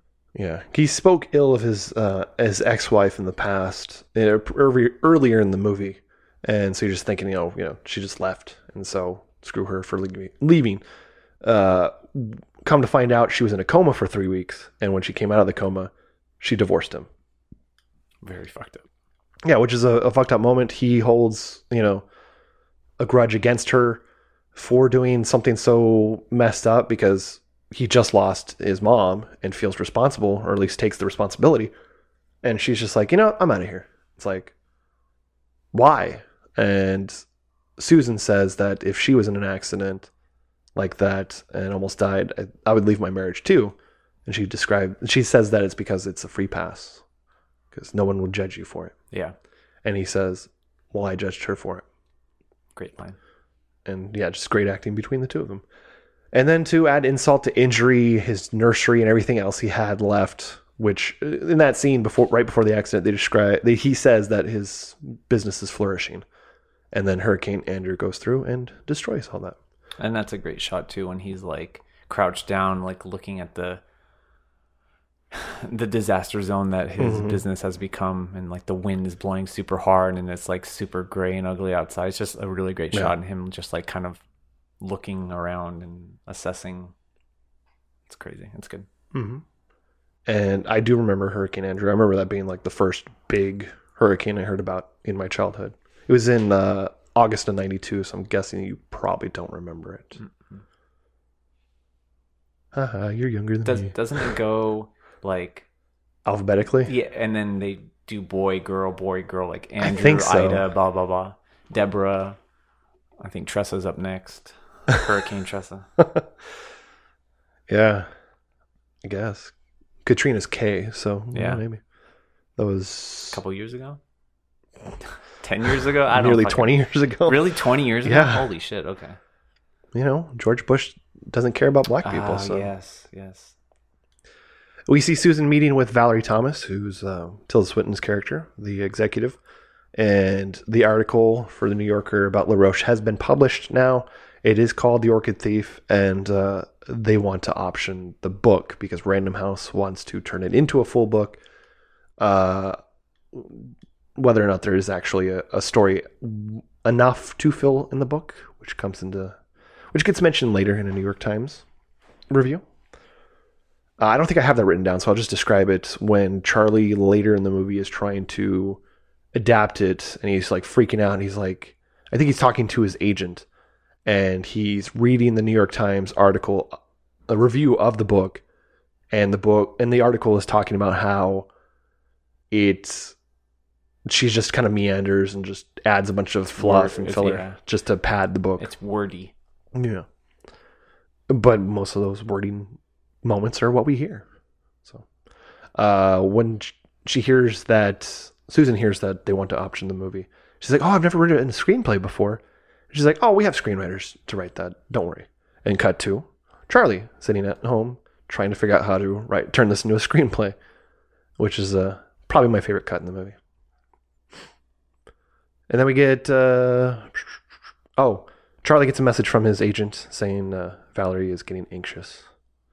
So, He said that it's been twelve weeks. yeah. He's been working on the script for a full year, and he hasn't really written much. It's not really shown. It looks like he just starts over, over and over. So he could be Mhm. like have nothing written at all. Yeah. He can't find the hook. So, the mention of Valerie reminds him of uh, who, you know, who he's talking about. So there's this scene where they're in bed together and she's reading the script and he's And then did that really ha- like obviously does that happen or is he imagining it? he's imagining it Because he wakes up. Yeah, yeah, yeah. Okay, that's the second time he wakes up and he's Yeah. joing. Yeah, but this time he's more successful uh, because in the the dream or the the daydream, I guess he's uh, imagining her saying that he's a genius, and she's just like kind of unrealistically describing him like, "Oh, you're such a genius," and then they cut or maybe even fade to them uh, starting to make love, and then cut to him in his bed by himself in the dark, and all we see is his feet, Mhm. are his feet. And then he gets up, and uh, we see that What gets up? he stands up. Okay. Charlie does, and uh, he. I'm looking at him going. He's like kind of buff and fat at the same time. That's what I asked Tressa. I was like, he's wearing he's wearing a bodysuit, right? And Tressa said, no, he's not. And I was like, well, his arms are like like toned, like his Yeah. arms have like good definition, and his body just looks very strange. So later, I found out that he is wearing a bodysuit. yeah, it makes more sense Yeah. because like, what else did he do that year? Superman reborn. they gave up on that by that point. I know. I know. Why did you say it like you're talking to your dog? What? My dog? yeah, like you're petting your dog and the dog's like whining or something. And you're like, I know, I know. I know. This is around the time of Wind Talkers Oh yeah, that's a good movie. and just before Matchstick Men. So who knows? Like he didn't need to be buff in Matchstick Men. And Captain Cora Corelli's man Mandolin. Yeah, so- I forgot about that. Yeah. yeah. Cool. Movies, man. All these movies. See, that's the thing about the Oscars back then. Let's let's spend an hour about this subject. But no, I just look back at some of those Oscar nominees and like Was Wind Talkers nominated or Captain Corelli's Captain Corelli's, Mandolin? yeah, Whatever. was I think he was nominated for it, but anyways, uh, we see a quick s- stress-filled writing session of uh, Charlie's, quick cutting, almost kind of like a montage, and then it might just be him having a nightmare. Because I don't know if you've ever had a situation where you started training at a, at a job and you start getting like having to remember all the different little rules, all the different little buttons you have to push, or you know whatever thing you have to do at a, a, a job near the beginning of your job of your career at that place, whatever the fuck I'm trying to say. I like pushing buttons. and you start to fall asleep and you start like going, "Oh God, I got to do this. I forgot." Oh, just calm down. I feel like it's that kind of like fever dream almost. Like I feel like yeah, I've had those kinds of things where I guess it's just a stress dream. yeah, well, uh, specifically work related, like thinking like like closing and Yeah. like oh, Did I lock up? Did I forget to did do I that Put the alarm code on? I, I don't know. That happened to me once where um, I was closing and I wasn't sure if I had locked the the front door. Mhm. So I drove all the way from Huntington Beach home. And I drove I I went home and I was like I'm so scared that I didn't do it. So I drove I turned around and immediately drove back to Huntington Beach and Jesus. turns out the door was locked. I, Ugh. I did secure it. Yeah, but, you could have slept better though. Yeah, exactly. I, I would I wouldn't have slept. Do you remember that, Tressa? That you went with. She was nice. She went with me Oh. when I came home. We see him meeting with his agent, played by Ron Livingston from Office Space, probably the thing he's known for the best. Uh, and his agent's kind of a, a piece of shit because he keeps talking about different women. He's fucking him up the ass. Fucking him up the ass. Uh, and this is where Charlie says that the book has no story, and that's where he reads the the um, Newspaper clipping. newspaper. And uh, he feels a responsibility to Susan because he's ad- adapting her work, so he respects her as a writer, and he doesn't want to go. You know, he doesn't want to sell out and be cheap and all that stuff with uh, with the story natty subplots and making her look bad and all that dumb stuff that people do to screenplays. But he also just wants to be like a purist, and he's like, Yeah. nothing really happens in life, so you know, nothing's going to happen in this story. No. I'm just going to tell the story. There's not going to be any romance or car chases or violence or whatever. Yeah. Things that get uh, mentioned here and used later. Or will they? Car chases and stuff. Anyways, uh, back at home, Donald's script is going amazingly, and he even says so. And the it, the words and the ideas just seem to be flowing right out of him onto the, the screenplay because he is doing the cliche sellout thing. And uh, I wrote down that Charlie may be jealous, but at the same time, he looks down on Donald for writing such mainstream garbage.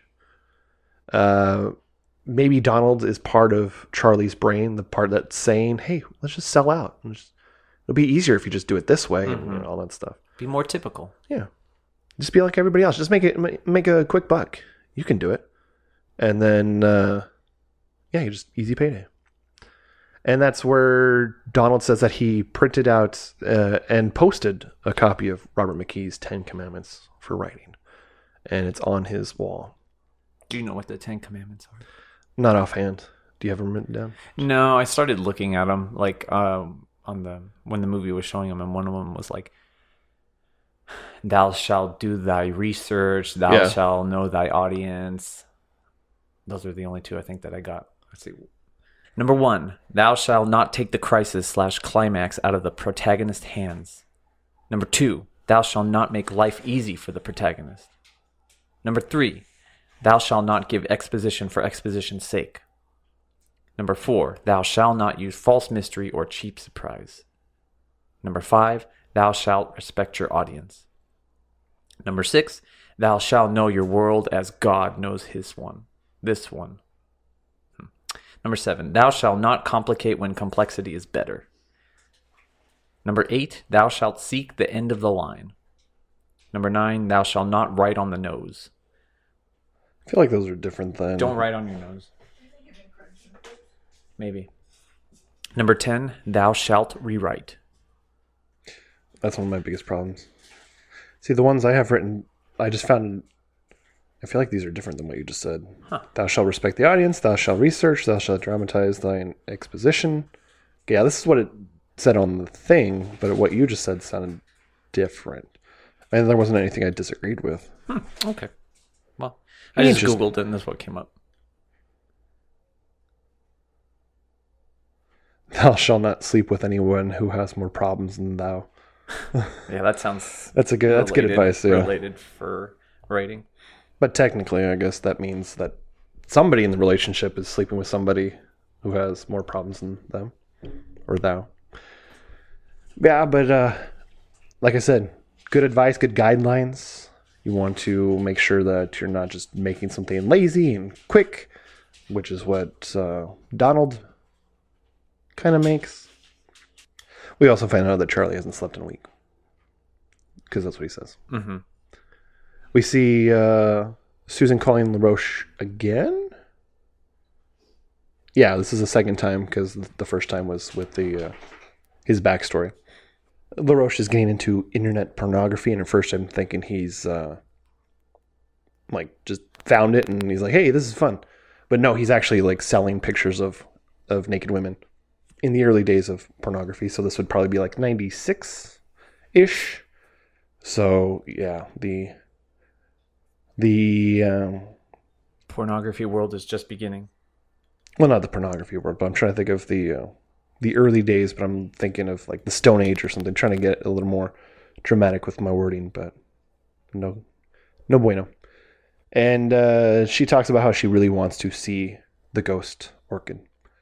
He also mentions that he's selling the pictures, which is so interesting because back then you actually had to pay for to see that sort of thing, but not to get into too much detail.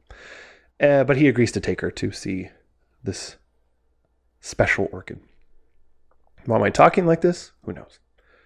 We see a glimpse of uh, Charlie's insomnia, and he's looking at the the dust jacket of the of the orchid thief book, and there's a picture of Susan on it, and he says he likes looking at her. And then he starts getting a little personal with uh, with just that image. And he's also imagining her giving him advice. They're just like he's like, "Oh, I'm, I'm fat and I'm ugly and I'm bald," and she's like, "No, no, you're not." Like she's helping him. So he's kind of idolizing her at this moment now. Look- Even though they haven't met. yeah, exactly. Um, the next morning, he's getting coffee, and Donald is uh, is there with Caroline. I think he isn't he like happier now at this point because he's he's come he has like a breakthrough or Yeah. something in the story, and so Donald explains a, a chase scene that he's writing, and Charlie kind of pokes a hole in it, but not being a complete dick and going that's not going to work because he just goes and they're all the same person still. And he's like, "Yep, Okay, great. okay." Uh, so it's a you know backhanded compliment. Uh, he picks up an order at a restaurant, but he runs into Valerie, and uh, she's there with Susan. You, she's Susan at the time is on the phone, so he doesn't actually see her, but he sees like a shadow over by where the phones are that maybe that's her, and so the you know he's he's idolized or um, whatever word I used earlier if it wasn't idolized Susan, and now he's afraid that he might actually see her, and that image of her might be uh, broken in his mind. Um, said that, and then he leaves, and it looks like he forgot his food. Because then also in the next scene, He's eating- yeah. but it's like a burger from probably like some burger place, like In-N-Out or something. So you think that he intentionally left the food and just went somewhere else to get it? He prob. I'm thinking he. I'm thinking he left and he's freaking out because he like completely forgot the whole reason he was there, and then he got like a mile away and went, "Damn it! I forgot my food. Fuck my food. I can't go back." So wh- whatever. There's an In-N-Out over here. He's rich anyway. Yeah, exactly. And it's late '90s, so late '90s rich is like really rich. Mm-hmm. and he records more ideas into his tape recorder and it becomes extremely meta donald uh, these more scenes where he's talking about oh i then this happens and uh charlie like he puts this is i think where he starts putting himself into the story and he talks about recording himself or recording his own ideas like the character of charlie now which uh, is very close to stuff that happens in Synecdoche, in New York. That gets very meta as well. It's a very complicated movie. Donald finishes the script. He's called it The Three, and he wants Charlie to take it to his agent. And uh, the idea of a snake eating its own tail gets mentioned. It's how is it pronounced? The Ora Ouroboros, the snake eating its Oh tail. yes, yes, yes. Ouroboros. Yeah, there you go. And he says that he's an Ouroboros. He wrote himself into his own screenplay. And he's also going to go to New York to try to meet. Like, he needs. I think Donald convinces him that he should go to New York and actually talk to Susan. And I think this is the major transition point in the story where the movie switches from being like Charlie's movie, like his normal screenplay where Mhm. like nothing much happens. Um, everything, you know, like he was saying, like real life, nothing, nothing really happens. Um, and this is like the turning point for where the story starts to change into more like Donald's screenplay. And it Mhm. almost, it's one of those things where you think about, it, you're like, oh yeah. And I was noticing this when I was watching the movie. I was like, oh yeah, it's very interesting. So Yeah. it's another layer to this. Because there's like one more story in the book uh, about trying to go see the story. And um, it says it's so here's here's what's oh yeah okay so before she wrote the book she was they were talking about optioning it for a movie. So she's telling she being susan is telling um, john about it being turned into a movie and he's he becomes kind of obsessed with the idea of who's going to play him. It's like oh yeah who's going to play me? If you've looked at a picture of the real john laroche doesn't really look anything like him he actually looks like the guy who played MODOK in uh, Ant Man and the Wasp: Quantumania. Uh, actually, he looks like the uh, commissioner of basketball. He's kind of creepy looking and tall, skinny, and bald. So. Uh, we go to the swamp, and they get obviously get lost, even though LaRoche does it tries to convince her otherwise, because she's like, "I was thinking." He's like, oh, "We're not lost. I know exactly where we're going." And uh, we see a lot of dissolves showing the passing of time. He tries to make a sundial, and that she looks at him at that moment and goes, "What the fuck am I doing? This guy is obviously out of his mind." And he like immediately accidentally kicks it over instead of uh, uh, like he says he's gonna wait there for the sundial to see which way the sun is moving, and then we'll know which way is east. and that's where, and then we'll be able to get back to where they're trying to get to, except for he's in the shade. There's no shadow for that sundial whatsoever. And like I said, he accidentally kicks it over. And Susan is obviously over it. And he calls her a spoiled bitch at one point because he gets frustrated with her and he's like, basically saying you're just like everybody else. Just a, just a spoiled bitch. And he compares the ghost orchid to, uh, we hear a comparison of the ghost orchid to uh, what I was saying earlier about Charlie not wanting to see Susan in person. Uh, it's been hyped up for her, and now she's thinking if she actually sees it, it might just turn out to be less than the expectation. A big, huge disappointment. And Charlie is on the plane finishing the book, finishing reading the book, which is in line with what you were saying about this is where the Charlie script ends and the Donald script starts to begin because they have to make up the rest of the story. Mm-hmm. Uh, we're in New York City now. Uh, he arrives at the New Yorker on the elevator, which also has other magazines there, like Glamour. The door opens and he doesn't get out. The other passenger's like, "Oh, whatever, it must have opened for no reason, whatever. And they go up one more floor. The other passenger gets out. They go back down to the New Yorker. Door opens, and Susan walks in. And he's trying to say something to her, but he's obviously too nervous still. And she even kind of like goes like grabs her purse or whatever. She's Clutch- afraid of him. Clutches her pearls. Exactly. Uh, later that night, we get an a- his agent calls him and says that the three script, the three, is the best script he's ever read, or the script best script he's read all year. And Charlie's like, "What are you talking about? I don't know what that is." It's like your brother's script. And he's like, "Oh, right." And he also suggests the agent suggests that Donald helps with the Orchid script, and he Nicholas Ca- uh, or wrote down Nicholas Cage. And Charlie is like, "What? Don't even suggest that." Like that idea of him helping with something as serious and as you know, um, highbrow as what he's writing is something that his brother would never understand. Uh, there's quick cuts between uh, three different shots. Where like one he's upside down, one he's like surrounded by a bunch of notes, and another where I think he's actually trying to write, and then he has like a mini little freak out, which is maybe even that com- compilation I talked about. So he relents and goes to the Robert McGee semin- seminar, uh, the story seminar, and uh, he has another neurotic freak out during the seminar, but only in his head. The voiceover is uh, flasks. I'm guessing flashes. Sloppy writing. Oh. Yeah, I think uh, it's- Flaccid. Flaccid, flaccid, yeah. yeah. My my autocorrect changed flaccid to flasks. Guess you don't have to use the word flaccid a lot, huh? Yeah, I guess not. So as he's narrating in his head using voiceover, he's like, you know, I'm just gonna get out of here. And as he starts to stand up, Robert McGee like looks right at him and he's like, and God forbid you use voiceover. It's flaccid, sloppy writing. And uh, yeah, He knows. He could hear the internal monologue.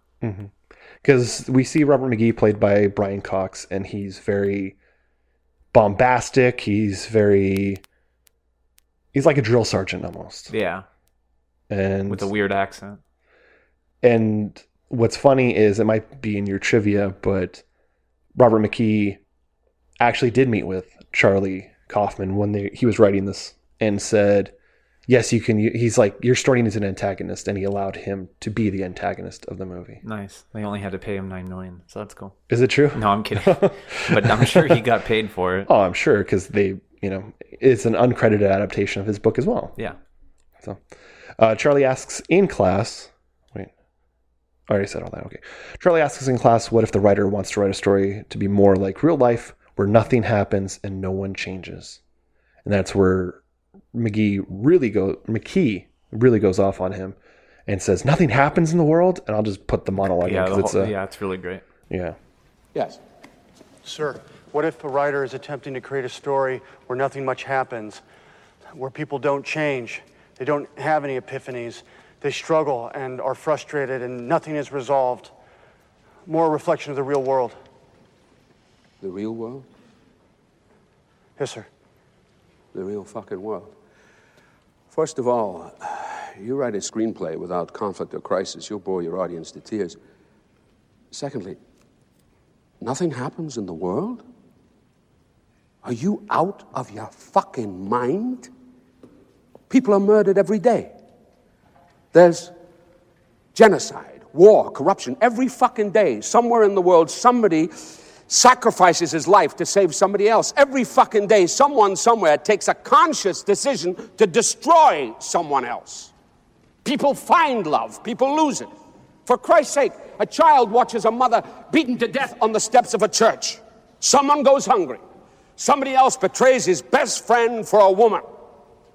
If you can't find that stuff in life, then you, my friend, don't know crap about life. And why the fuck are you wasting my two precious hours with your movie? I don't have any use for it. I don't have any bloody use for it. Okay, thanks. explaining that people die, people try to kill people. There's wars, there's genocide. There's famine. There's well, all the horrible things that happen in the world. It's kind of like what we were told in uh, the first quarter of directing class at school. If you want to become a good filmmaker or a good writer or whatever, you should you know get arrested and do all these like horrible things, and that way you'll learn from them, which is a good and bad idea at the same time. I don't know what classes you took. I don't remember. It was that. Pasternak's It was class, Pasternak? yeah. R.I.P. Jim. Is he? I don't know. We don't know if he's dead or not, but either way, rest in our memory. I've been meaning to Peacefully. check on that again. Yeah, he did pass away. R.I.P. 81. He died uh, August. Yeah, that Hmm. makes sense. In his trivia, he was a directing instructor at the Los Angeles Film School and the New York Film Academy. Wow. Uh, it doesn't say why he passed away. Oh, it's very sad because he was my teacher a few different times because Mhm. I had the directing course Mhm. or major, I should say. Well, that's sad.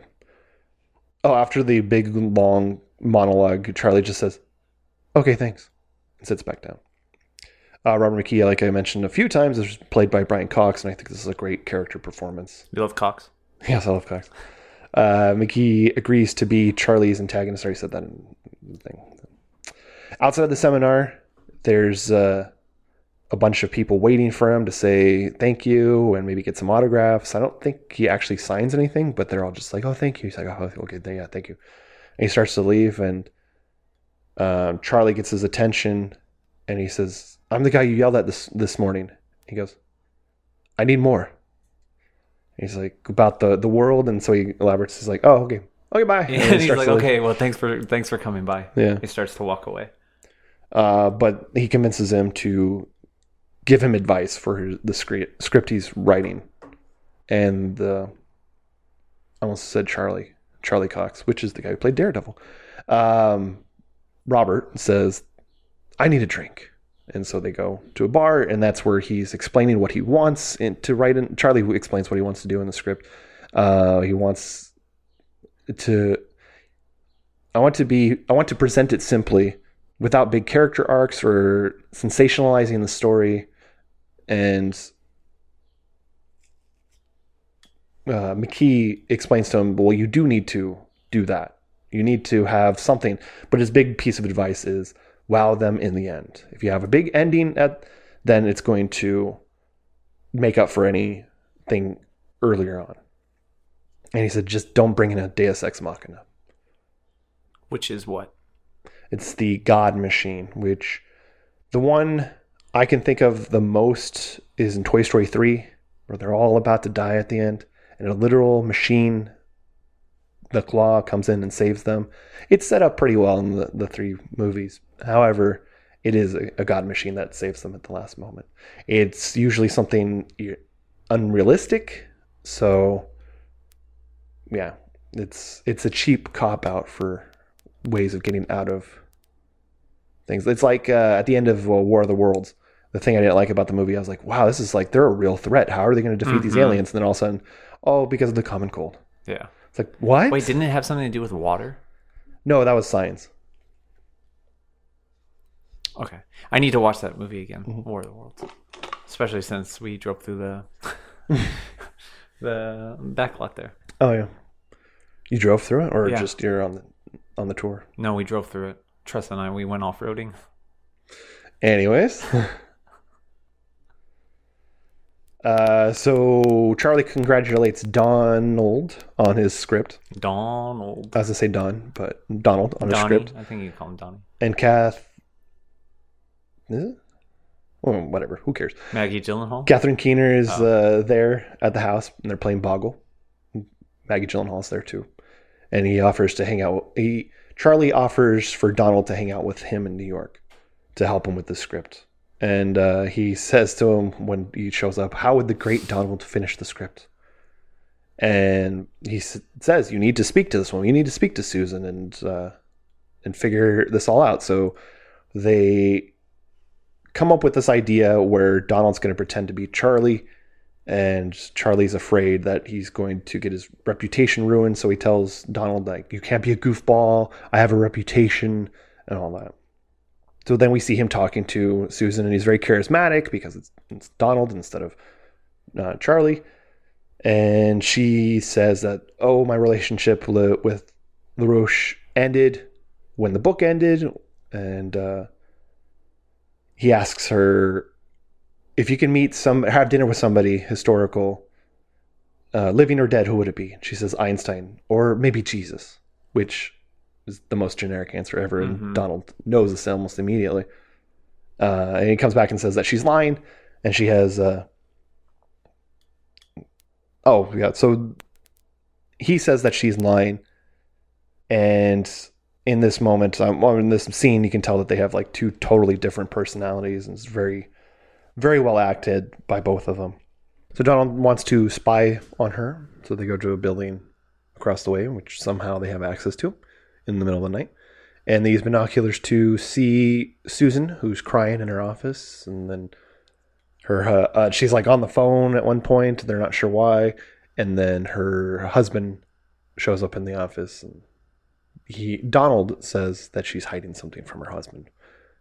Uh, back in the hotel room, they Donald decides to look at the porn site, and right on the front page, there's uh, Susan, uh, topless, mostly topless, Mostly. mostly topless. So that's why. Oh, like he's reading her her lips too to see like something about Miami, and so Charlie's like, "Oh, sh- sh- her parents live in Miami," and he's like, "Well, no, that wasn't a parent call." So they decide to follow her all the way to Miami when they're at the airport, which they happen to get there before her somehow. But I digress. Uh, they, They see, took, they took the private jet. Yeah, of course. They they see uh, what's his face, LaRoche. LaRoche pick her His up, van. his van, the iconic van, and they follow them for a very very long time. But I did forget to mention one thing that uh, we see what really happened in the swamp? Question mark. Uh, she lied to. She says that she lied to everybody, and in her book, that she actually did see the the flower, but it was just a flower. And uh, he ends up taking it without the help of uh, any natives. So, did that really happen? Unreliable narrator. Who knows? Who knows? Uh, We also, uh, in that scene, they find out that the reason why the natives want the flowers is because they can extract a drug from it. Uh, I don't think they he specifies which drug, but they turn it into a powder and snort it like cocaine, which she ends up doing when she's in her hotel room, and it kicks in when she's brushing her teeth, and she starts tripping out on the sound of the brushing of the teeth. Uh, she really trips out on the dial tone of her phone.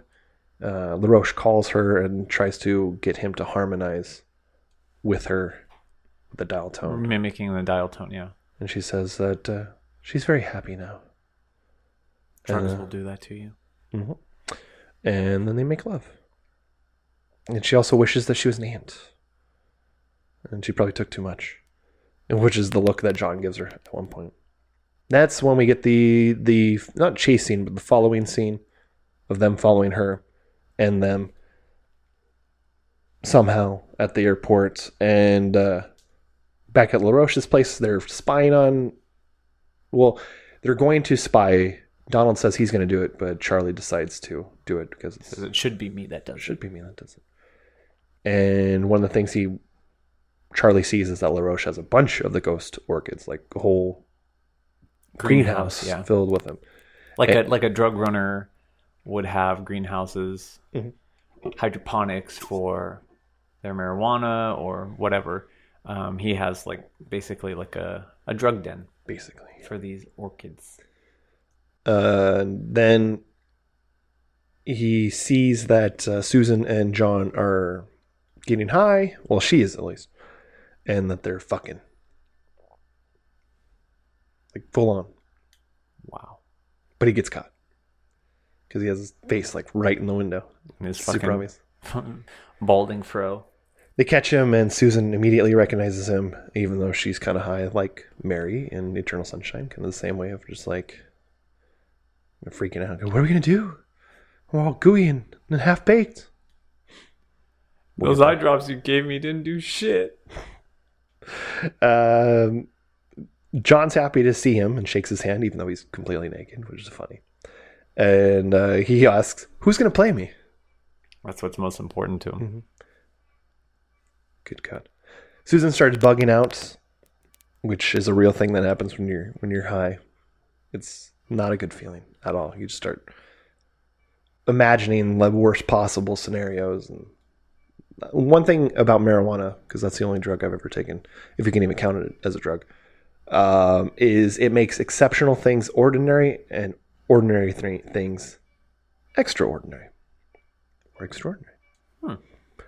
Did it make you paranoid? Oh yeah, sometimes. It's a common uh, side effect. So Susan thinks that they should kill him. And I love Meryl Streep's performance in that moment where she goes from worry to let's kill him. Just in a transition uh, from one look to another in her performance.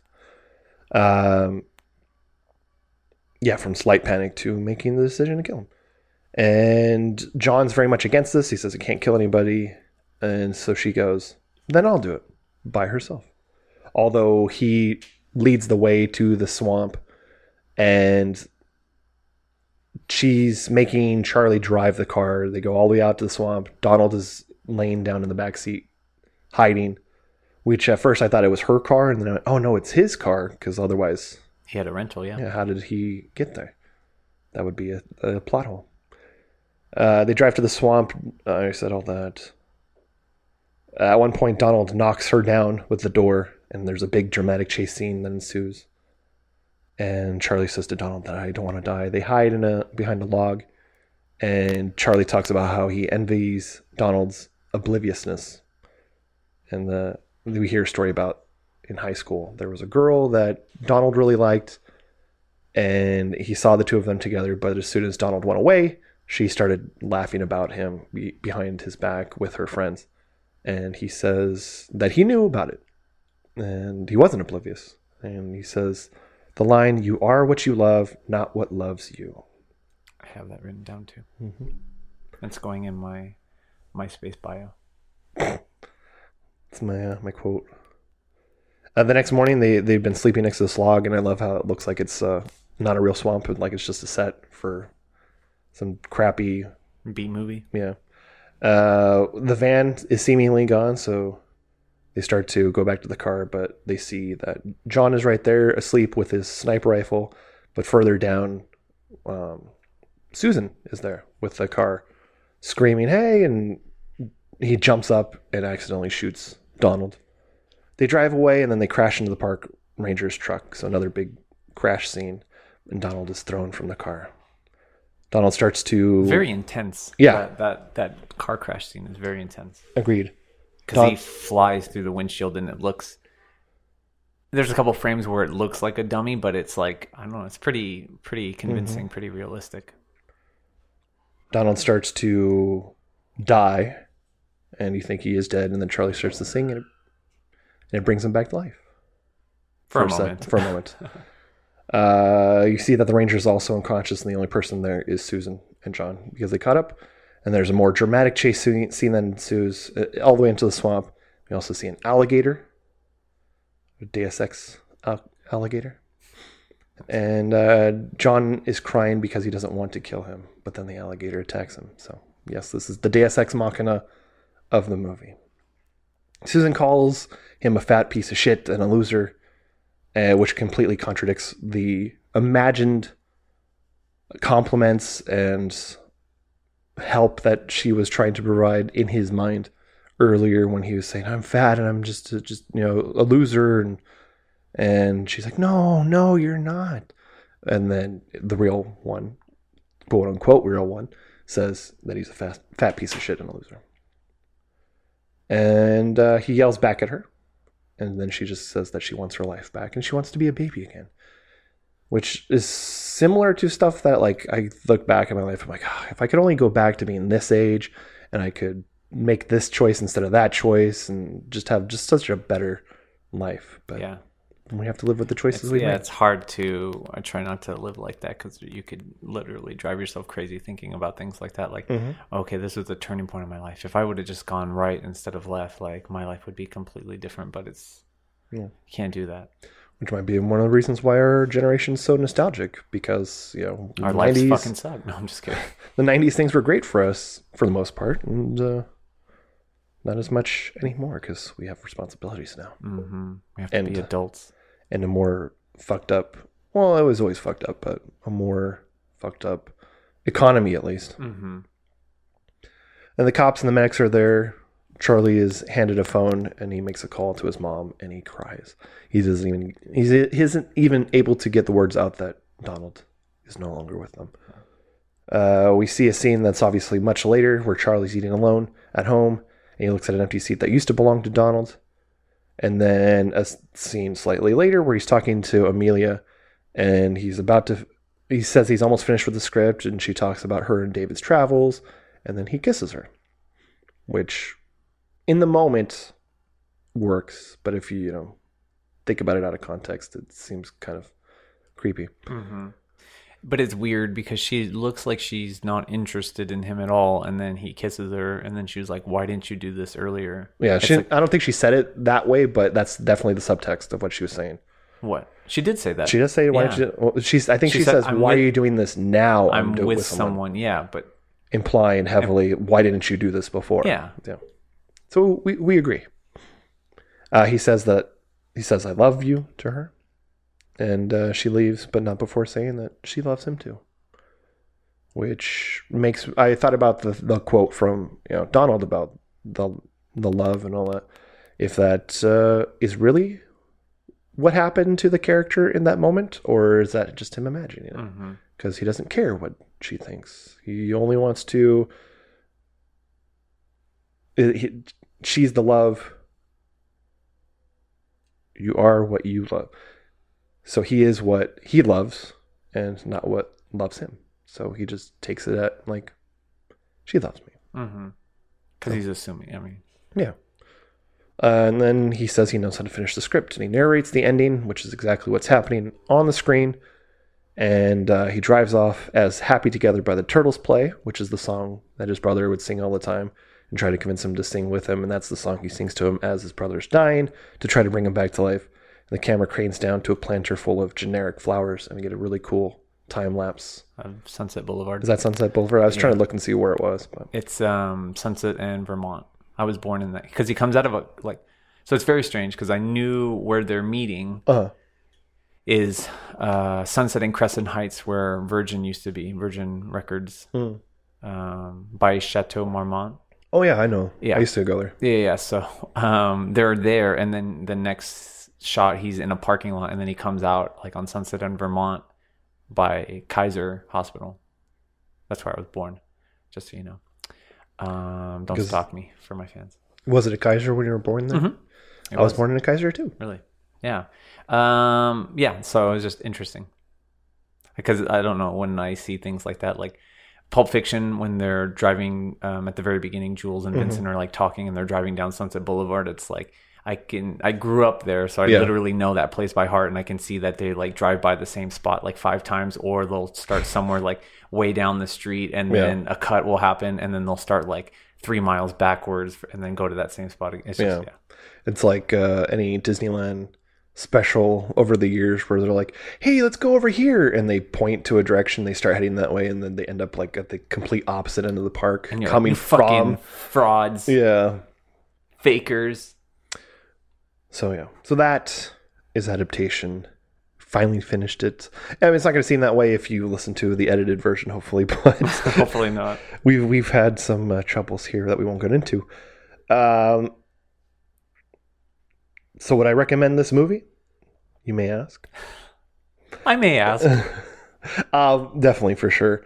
Uh, I think this movie is pretty great. I love the ideas of playing with story structure, screenwriting, the contradictions of them as a, a lark, as a joke, as uh, like you- you're not supposed to do that, and then he ends up doing it. That whole thing because it's a wink and a nod, and it's this brilliant idea of making fun of the tropes while indulging in them.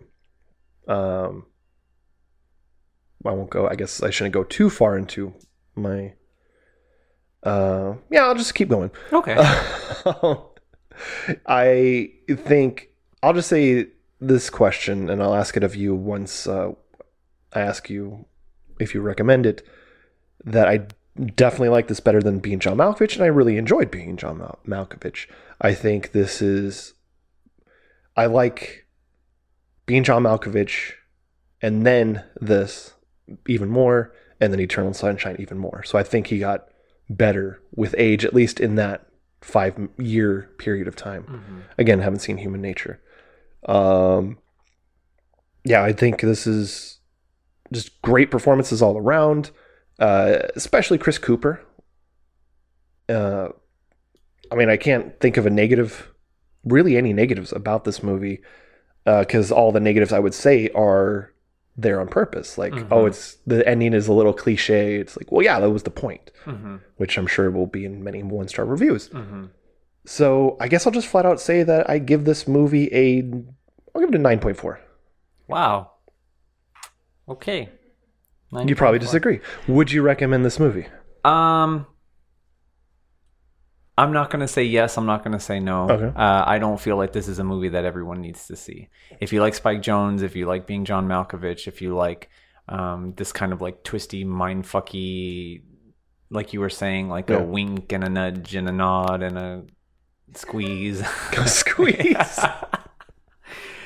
if you're into this, um, that kind of um, that kind of thing, then yeah, check it out. But um, I won't say like, oh yeah, you have to see this movie.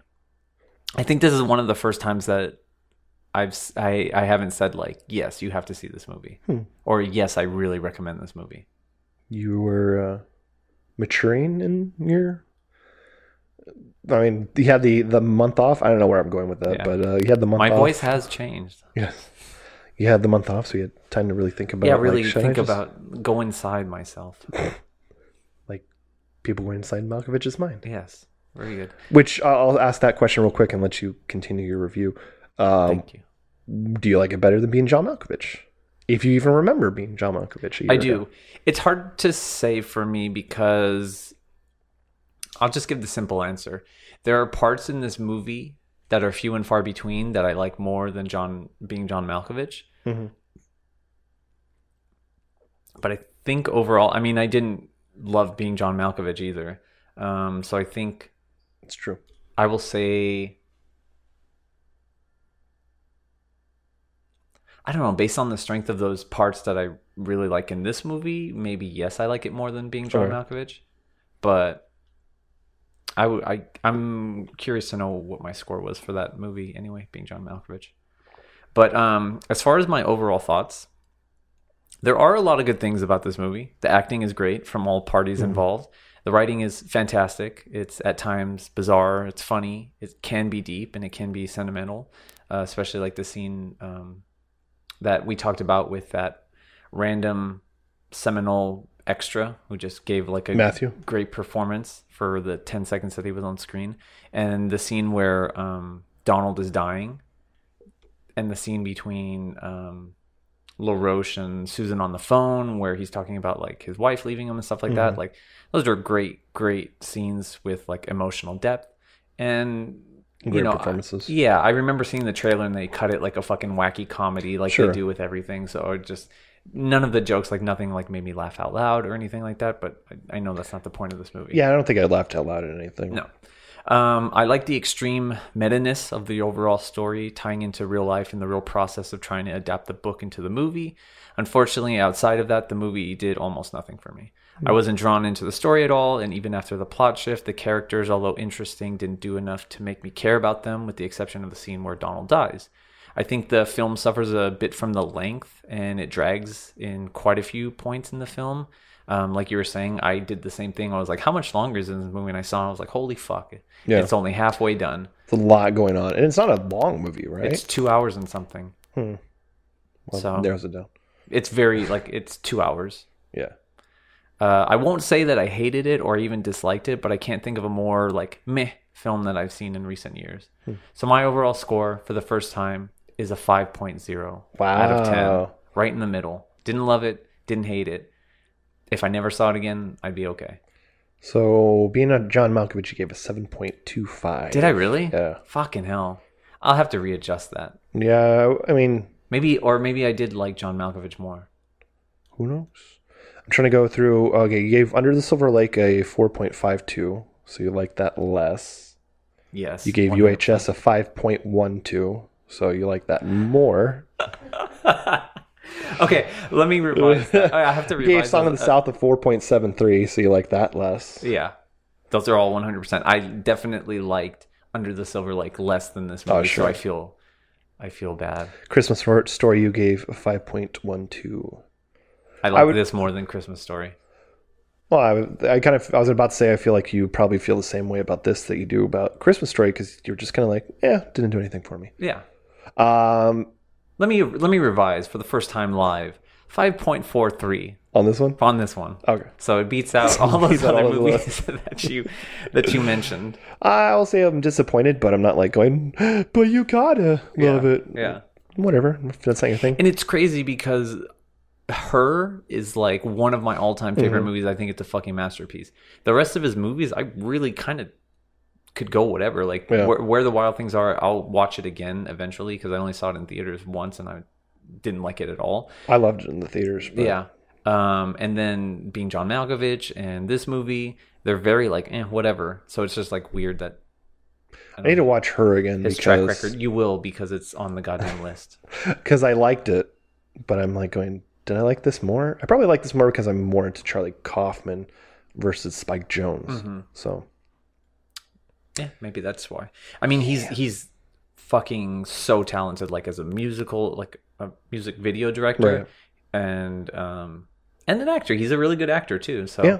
um, In Babylon. in Babylon, he was great as the crazy German director.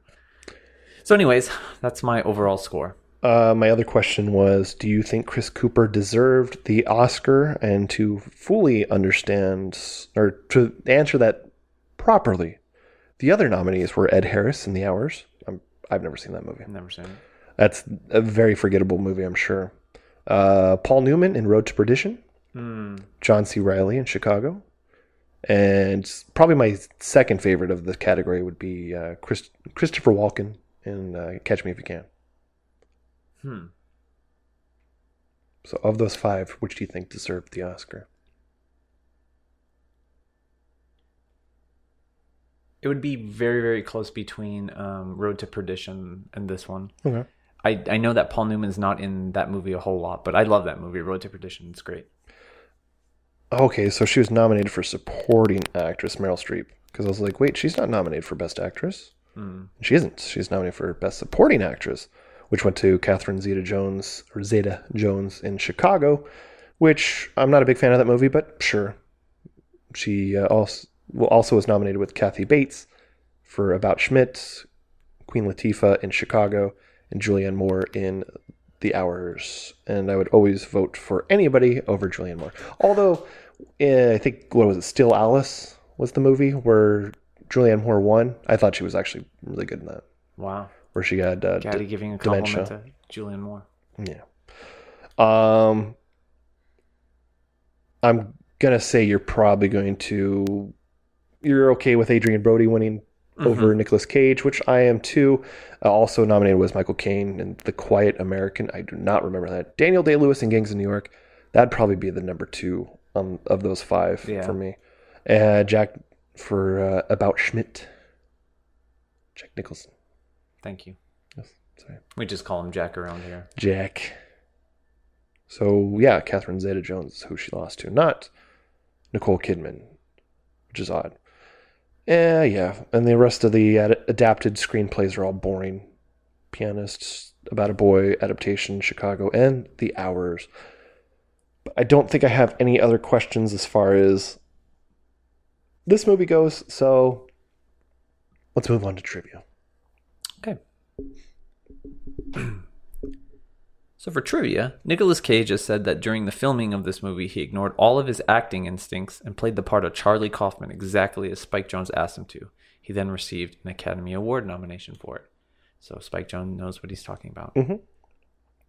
Based on the writer, Charlie Kaufman struggled to adapt the best selling book, The Orchid Thief by Susan Orlean. Kaufman quickly got writer's block, and since the book lacked the dramatic structure needed for a movie, he decided to write a screenplay about himself struggling to write a book adaptation, exaggerating many of the story's elements and characters and making up new ones, such as a non existent twin brother Donald. Knowing that the producers would reject the idea, he did not tell them about the new direction in which he was taking the story and simply handed in the finished script. Although this mu- movie was supported by Spike Jonze, Kaufman himself believed it would end his career, but it didn't. Obviously Obviously. yeah, eventually got to direct. Schenectady, New York. Having been submitted, uh, having submitted the screenplay for approval, Susan Orlean was strongly opposed to the making of the film. She ended up reluctantly approving its production and was ultimately very impressed with the final result. In 2012, she stated, "Reading this, reading the screenplay was a complete shock. My first reaction was absolutely not. They had to get my permission, and I just said, no. Are you kidding me? This is going to ruin my career." Very wisely, they didn't pressure me. They told me that everyone else had agreed, and I somehow got emboldened. It was certainly scary to see the movie for the first time, and it took a while for me to get over the idea that I had been insane enough to agree with it, but I love the movie now. Synecdoche. Schenectady. Synecdoche. Uh, for those of you listening, I showed him the actual spelling of the movie. That's not all he showed me. I showed him my uh, ghost orchid. hey. Yeah, you can call it a ghost orchid because you can barely see it. Oh, I got you, man. A Let's paragraph from Donald Kaufman's script, The Three, is shown at the very end of the film's closing credits. It reads, We're all one thing, Lieutenant. That's what I've come to realize. Like cells in a body, except we can't see the body, the way fish can't see the ocean.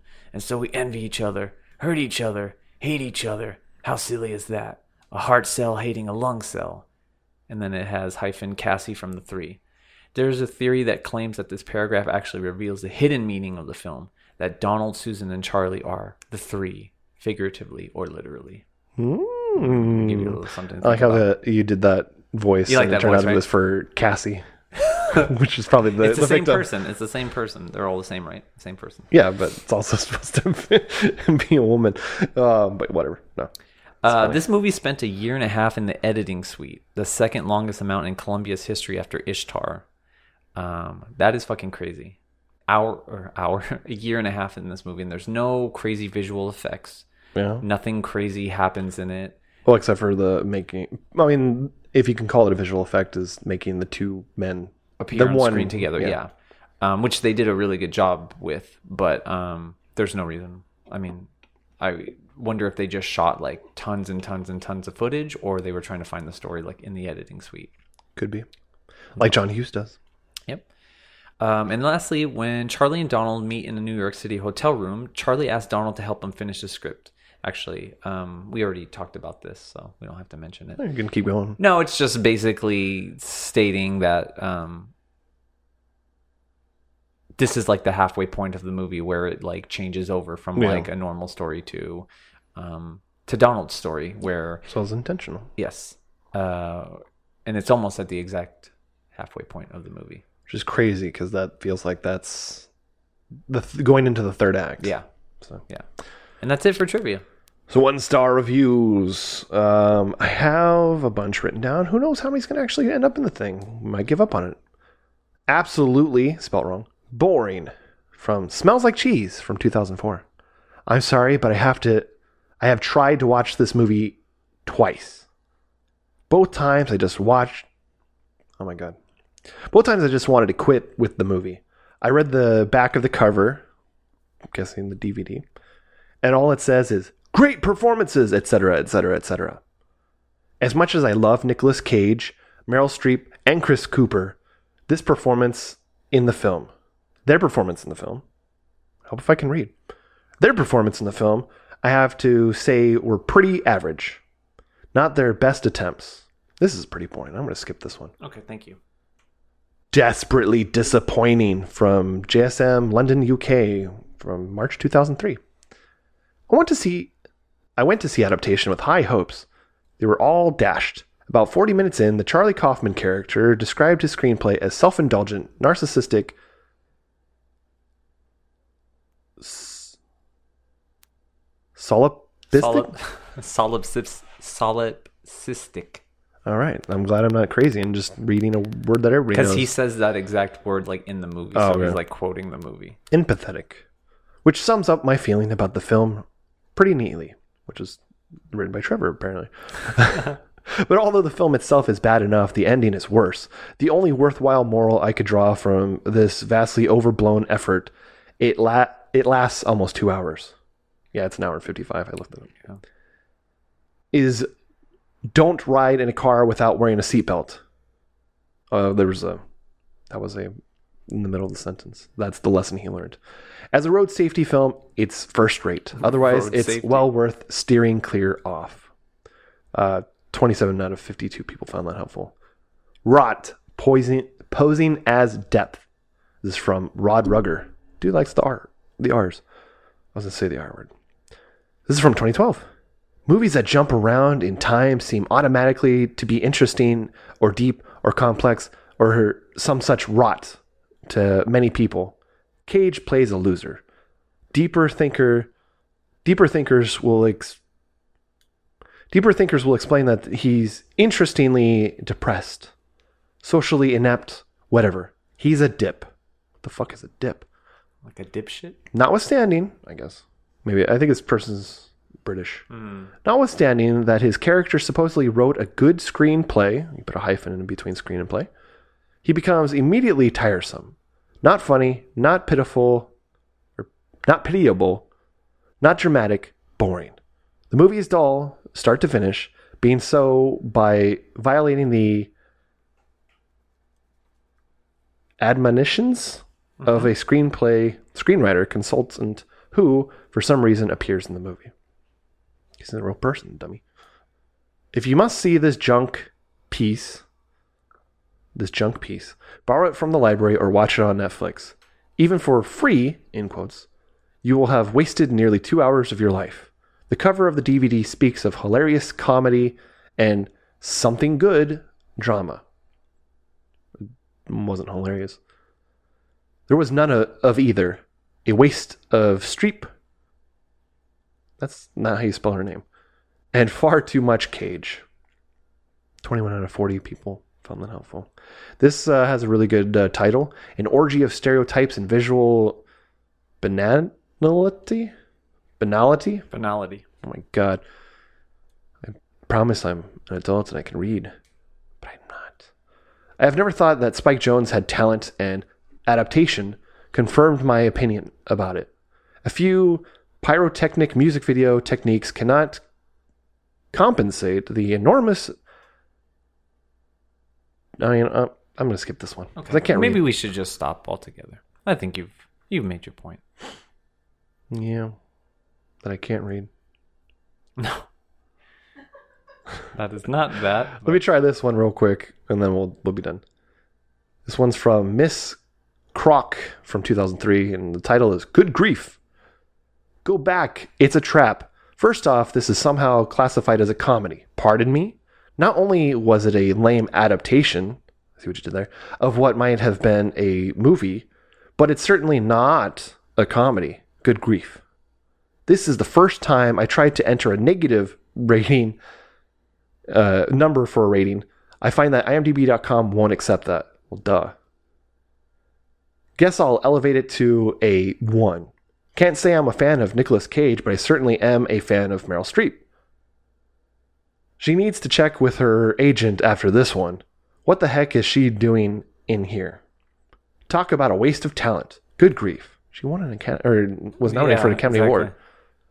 If you already blew your five dollars on renting this movie, Jesus Christ, I wish movies. Five dollars? The fuck? Well, actually, I guess that's how much it is to rent on iTunes now.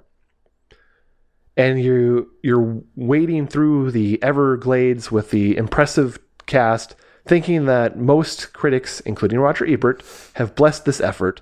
Don't expect things to pick up. They indeed can get worse. This is a junior high written venture about a screenwriter whose dog ate his script and had to dream up something on the way to school. Good grief, negative 10.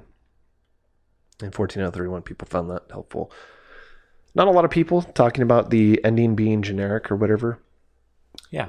which is surprising because then they're just stupid if they say that. I'm sure they're are, they're in there, but there were a lot that were like 12 paragraphs long. I'm like, you're passionate about hating this movie. I wish I was passionate, as passionate as the people that hate this movie about something. Yeah. Anyways, what have you seen in the last month? If if you can even remember anything. Yeah. The only things that I can think of is I went to go see uh, Zach Braff's new movie, uh, Oh, yeah? A Good Good Person? person. Really, really good. Yeah. Really enjoyed it. I took Tressa. Um, almost called her Florence Henderson. Florence Pugh. Florence Pugh is fucking amazing in the movie. She's so good. Everybody's really great in it. Morgan Freeman's great in it. I prefer her as Mrs. Brady. Mo- Molly Shannon is in it. Um, she's great, but Florence Pugh like really steals the show. She really shows like what a good actress she is. Yeah. Um, it's really really heavy, um, but really good, really well done. I I've been telling everybody like I talked to to go see it because it's you know a very very small movie. I don't Yeah. think it's been like it's not on wide release. No. But if you have the chance, go see it um, and bring your tissues with you. And then also we started watching the sec- the third season of Ted Lasso. Yeah, we've only seen the first episode. We watched the first two, and it's I'm I'm definitely not as stoked on it as I have been the other two seasons. But uh, Tyler had told me about this show, Shrinking. Yeah. Um, on Apple TV with um, Jason Segel, Harrison Ford. Uh, Tyler was like fucking obsessed with getting me to watch it, so we finally watched it, and we've watched three episodes, and it's great. It's really, Okay. it's really, really good. Bill Lawrence. Yes, another Who- Bill Lawrence film. Who did film. Ted Lasso and uh, Scrubs, with Zach Braff. Yeah, it's all coming around. Um, other than that, I can't think of anything else that I've seen. Tressa? Yeah, I don't know. There's a lot in theaters that I Yeah. well, not really a lot, but there's a lot of stuff that I want to see in the theaters. Um, so hopefully I'll Go get a see chance. Super Mario? That just came out. No, I'm not gonna go see Super Mario. The I'll see it. movie they had to reshoot. Um, but I hear it's doing really well, box office wise. But of course, like, how, how the fuck could it not? Yeah, because they've hyped the hell out of that Yeah, movie. I really want to see Air. That's like the next movie I Yeah. want to see with um, directed by uh, Ben Affleck. Ben Affleck. I already know he's an amazing director. How- the movie looks great and it's getting really good reviews. How many movies are coming out recently about, hey, we made this thing? Remember this thing that was very popular in the 80s or 90s? Like, because there's Air about uh, Air Jordans, there's Tetris, obviously about Tetris, and there's Blackberry coming out soon, too. Really? Yeah. Interesting. I don't know who gives a shit about BlackBerry, but okay. The trailer looks cool, but kind of looks like like all the other trailers of Yeah. We got to make this thing. It's so revolutionary. Okay. The story of Tetris is actually extremely interesting. Yeah, I've heard about that. The guy who created it got murdered or something, right? No, he's still alive. he just it's just he made something that became a worldwide ph- phenomenon. Unfortunately, he was Got in murdered. a no, he's in a By the KGB. he was in Soviet Russia at the time, so he doesn't get credit for it. It's Soviet Russia's property and not his. Oh, so okay, interesting. It has Taron Edgerton in it. Yeah. Yeah, As the s- guy who finds it in Russia. I saw the trailer for it. Yeah. Um, yeah, and that's uh, pretty much all I can think of. So I saw Shazam 2. I liked it. Not great enough to get a Shazam 3 because they are changing everything. So Mhm.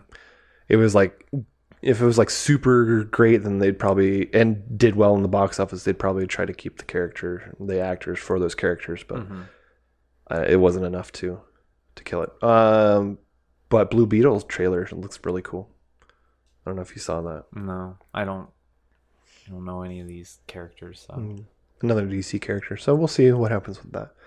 Uh, and I started to watch the Transformers movie from 1986, and it's hilarious because they have a lot of 80s songs in it that just make no sense to be in there, including. Have- you got the touch. yeah, that's why I sent you that. yeah.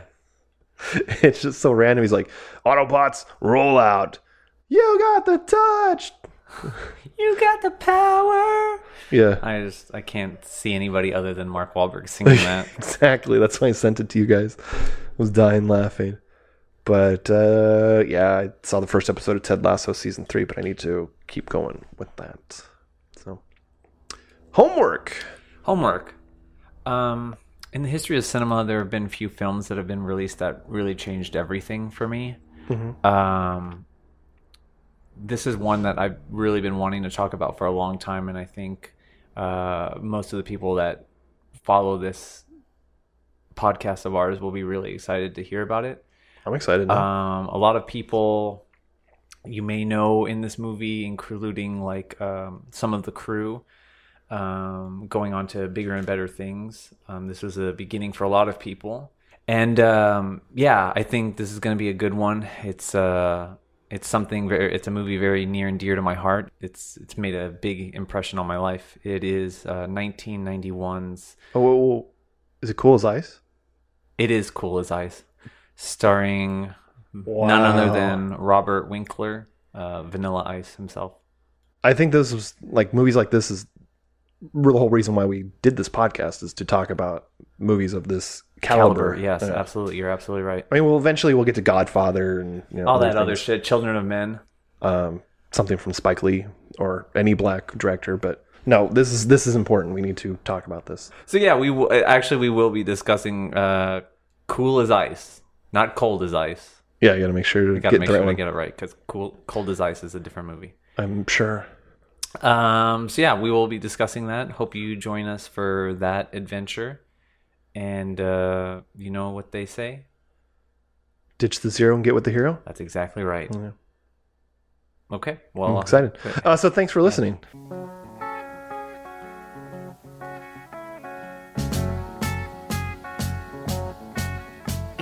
Thank you for listening.